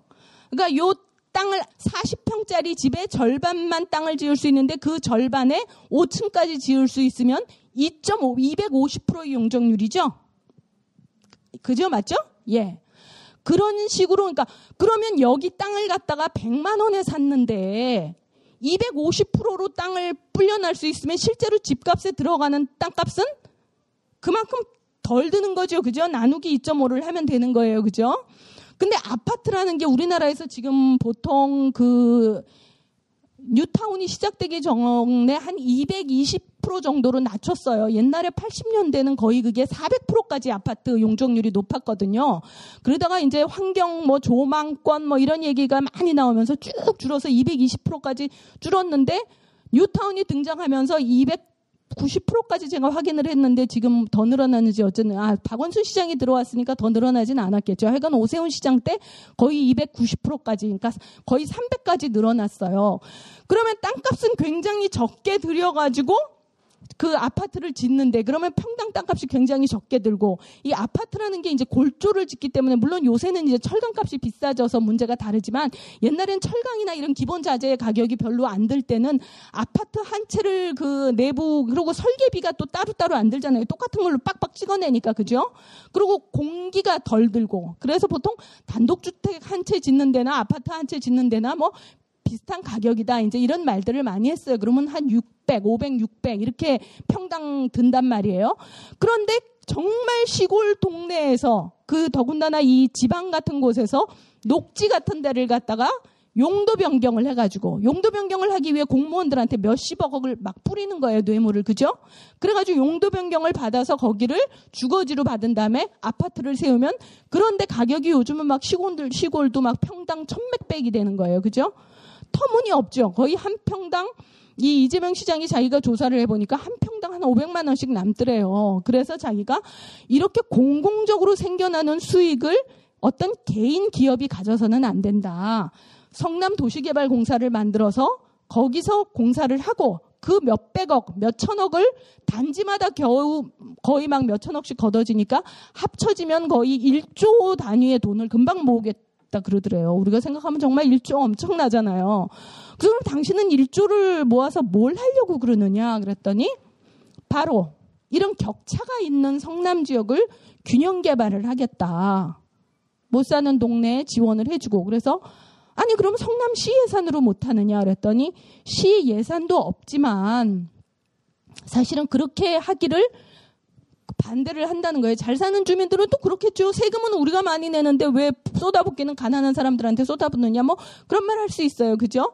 그러니까 결국에는 행정기관이 공, 지방자치단체가 가질 수 있는 행정 권한을 이용해서 그 땅의 용도를 바꿔줬을 때 그로 인해 생기는 수익을 공적인 기금으로 확보하고 그 공적인 기금으로 그 지역 전체를 균형 발전을 이루겠다. 그래서 그걸 만들려고 했더니 그걸 절대로 서울 그 성남시 의회에서 주로 새누리당 의원들이 더 많아요. 그래서 이제 반대를 하기 때문에 지난번 이제 준 예산 사태로 갈 정도로 싸움이 일어났던 거죠. 그래서 그런 어떤 실천력이 있는 부분 그런 게 이제 굉장히 훌륭해 보였고요. 지금 뭐 기사 쓰시나요 혹시? 열심히 메모를 하셔가지고 예. 그리고 그 제가 또 역시 그 인권의학연구소라는 곳이 있는데요. 그곳에서 이제 그 고문 피해자들을 위한 그 트라우마 치유를 해요. 요즘 이제 뭐 와락센터도 있고 트라우마 치유가 워낙 많이 알려져 있는데 이분은 내과 의사였어요. 원래 유방암 전문에. 근데 이제 미국에 유학을 갔다가 그 이라크 전쟁을 일으키기 전에 미국의 미디어들이 계속 그 이라크나 아프가니스탄 지역의 인권 문제를 다루더래요. 여성에 대한 그런 차별, 그죠? 그 지역의 인, 뭐, 그 다음에 소수민족 쿠르드 학살, 막 이런 인권 문제를 계속 끄집어내더니 결국에는 그 나라를 침공하는 계기가 되더라고요.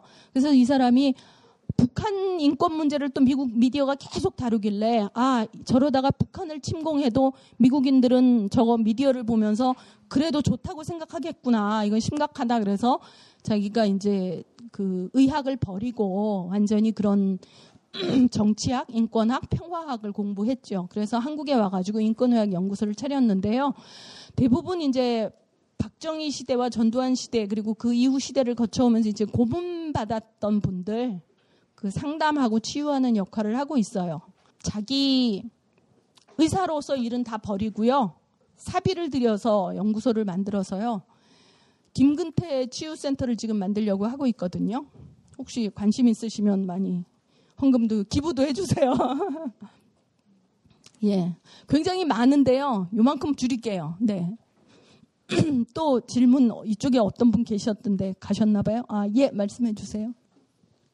예, 그 스타들을 지식인으로 만들어야 된다는 부분에 되게 감명을 받았는데요. 네. 그렇다면 저희들은 어떻게 하면 지식인으로 바뀔 수가 있는지 그리고 저희가 어떻게 하면 스타들이 지식인으로 바뀔 수 있을지 그 부분을 좀 알고 싶어서요.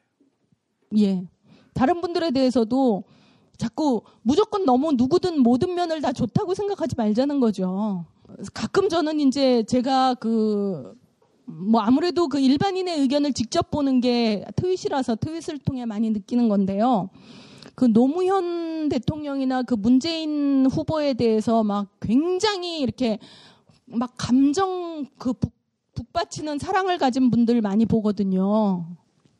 저는 그런 건 좀 걱정스러워요. 물론 박근혜 당선자가 지금 하는 꼴을 보고 있으면 아, 정말 저 정도일까 이런 생각을 할 수는 있어요. 그러나 우리가 다 봤잖아요. 우리가 사실 선거운동 과정에서 무엇이 약한 부분이었는지. 그러니까 문재인 씨가 선거운동을 할 때 그 첫 광고로 나온 게 자기는 의자에 앉아서 졸고 있고 그 의자가 비싼 거냐 안 비싼 거냐와는 별개로 그 부인은 막 다림질을 하고 있고 그게 물론 남자는 살림, 살림 안 하고 여자는 살림하는 가정의 일반적인 모습인지 몰라도 그런 모습이나 혹은 뭐 어디 그 민주당 의원들이 가서 어, 저녁에 뭐 된장찌개나 김치찌개를 끓여놓고 남편을 기다려보지 않은 사람들이 서민의 생활을 어떻게 아느냐 이런 막 모순된 얘기를 할 때 그죠?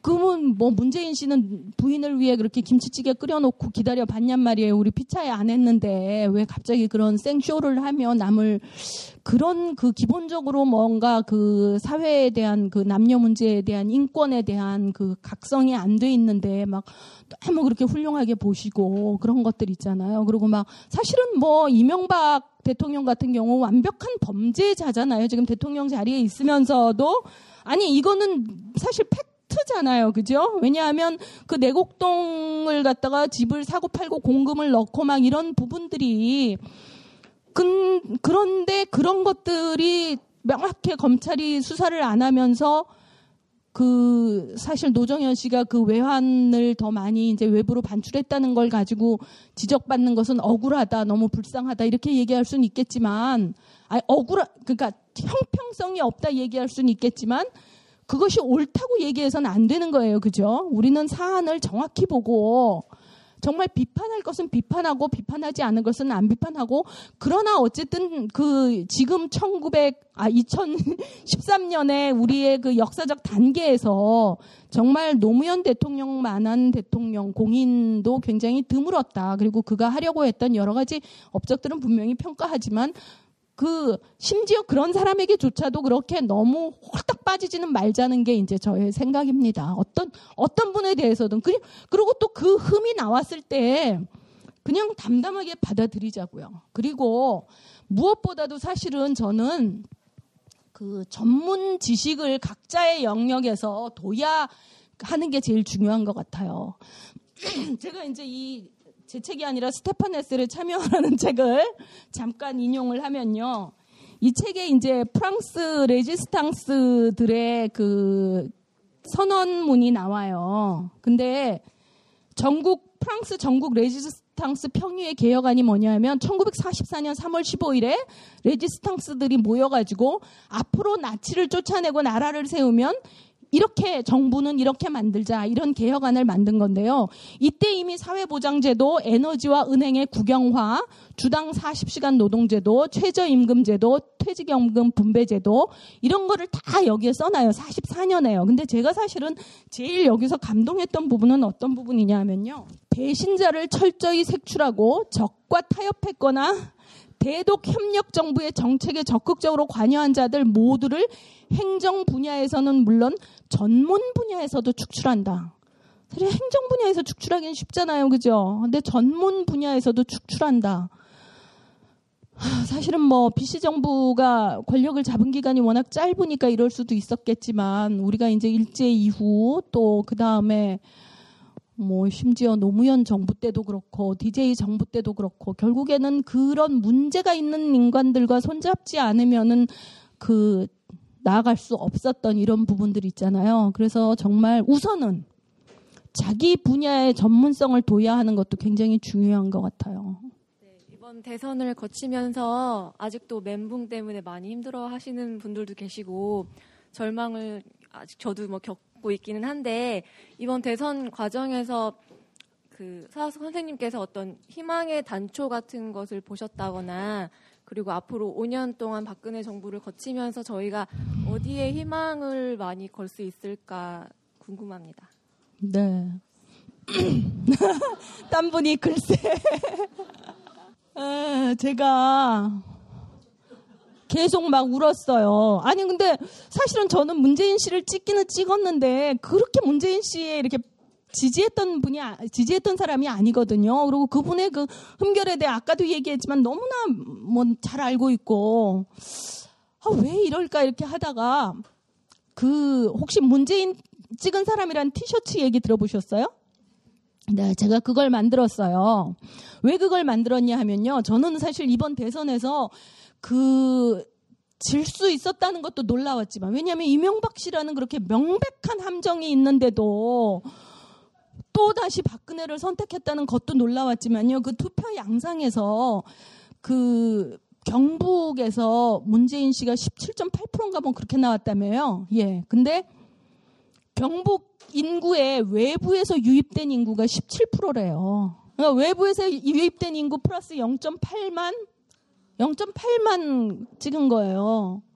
너무너무 저희 부모는 사실 세조 때부터 이제 경북에서 살던 집안인데 마음이 아프잖아요. 사실 경북이라는 데가 굉장한 야도였어요. 그리고 저희 왜요? 저희 조상도 어떻게 거기를 내려갔냐면 세조의 왕이 찬탈에 반대해가지고 영주로 간 거예요. 근데 영주가 원래 그 순흥부라고 굉장히 그 큰 그 아주 뭐 진주부 이런 데처럼 큰 데였어요. 지역적으로 정도전이 원래 영주 사람이잖아요. 근데 그 여기 사대부들이 다 저항을 하니까 그 세조가 막 사람 그걸 보내가지고 막 청년들을 그 사대부들을 다 머리를 철퇴로 찍어가지고 그 피가 흘러내려서 강을 이뤄서 어디까지 도달했다 그래서 피끝이라는 피끈이라는 지명이 다 있을 정도예요.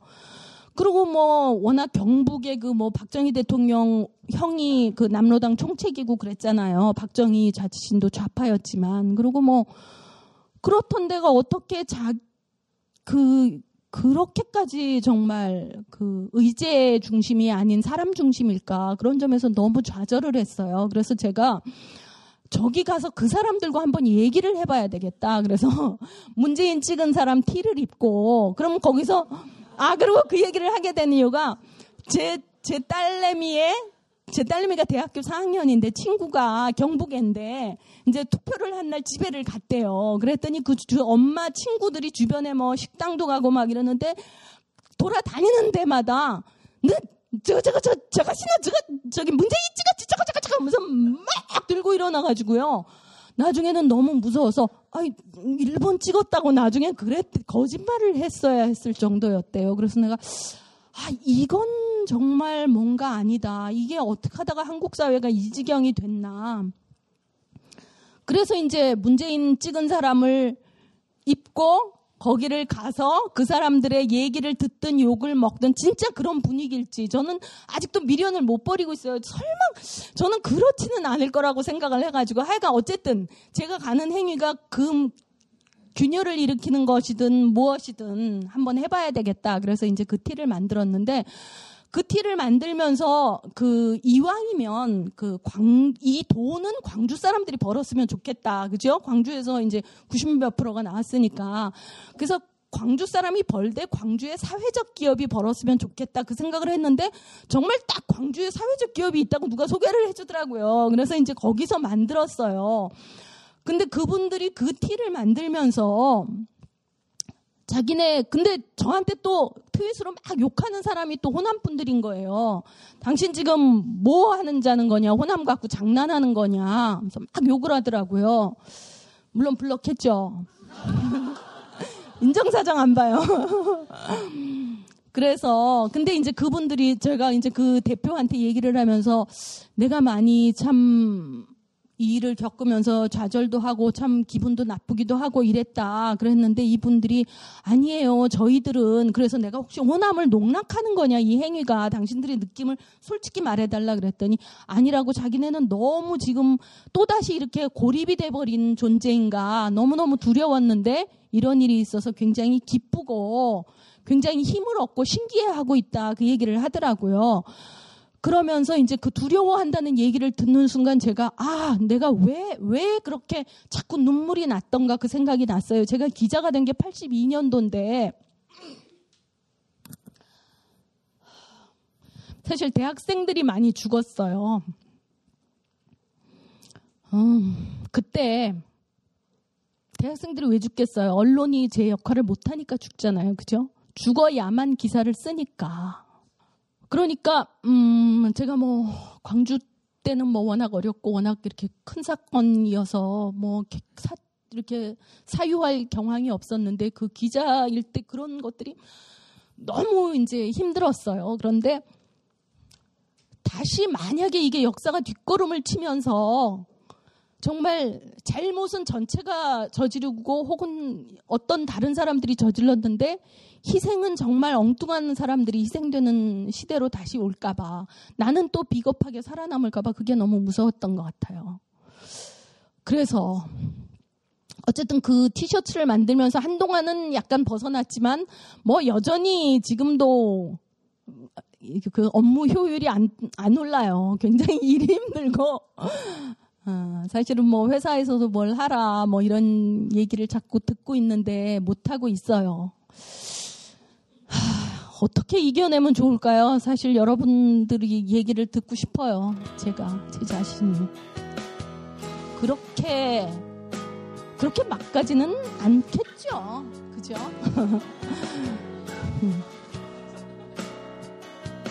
근데 정말 이 그 어떤 수, 수단, 그 메신저가 다양해진 덕분이겠지만 정말 그 많이 각성된 그런 시민의 힘을 많이 느껴요. 그래서 예, 그래서 뭐 어쨌든 같이 힘을 내야죠, 그죠? 그 음, 아주 힘을 많이 내야 돼요, 그죠? 음. 고맙습니다.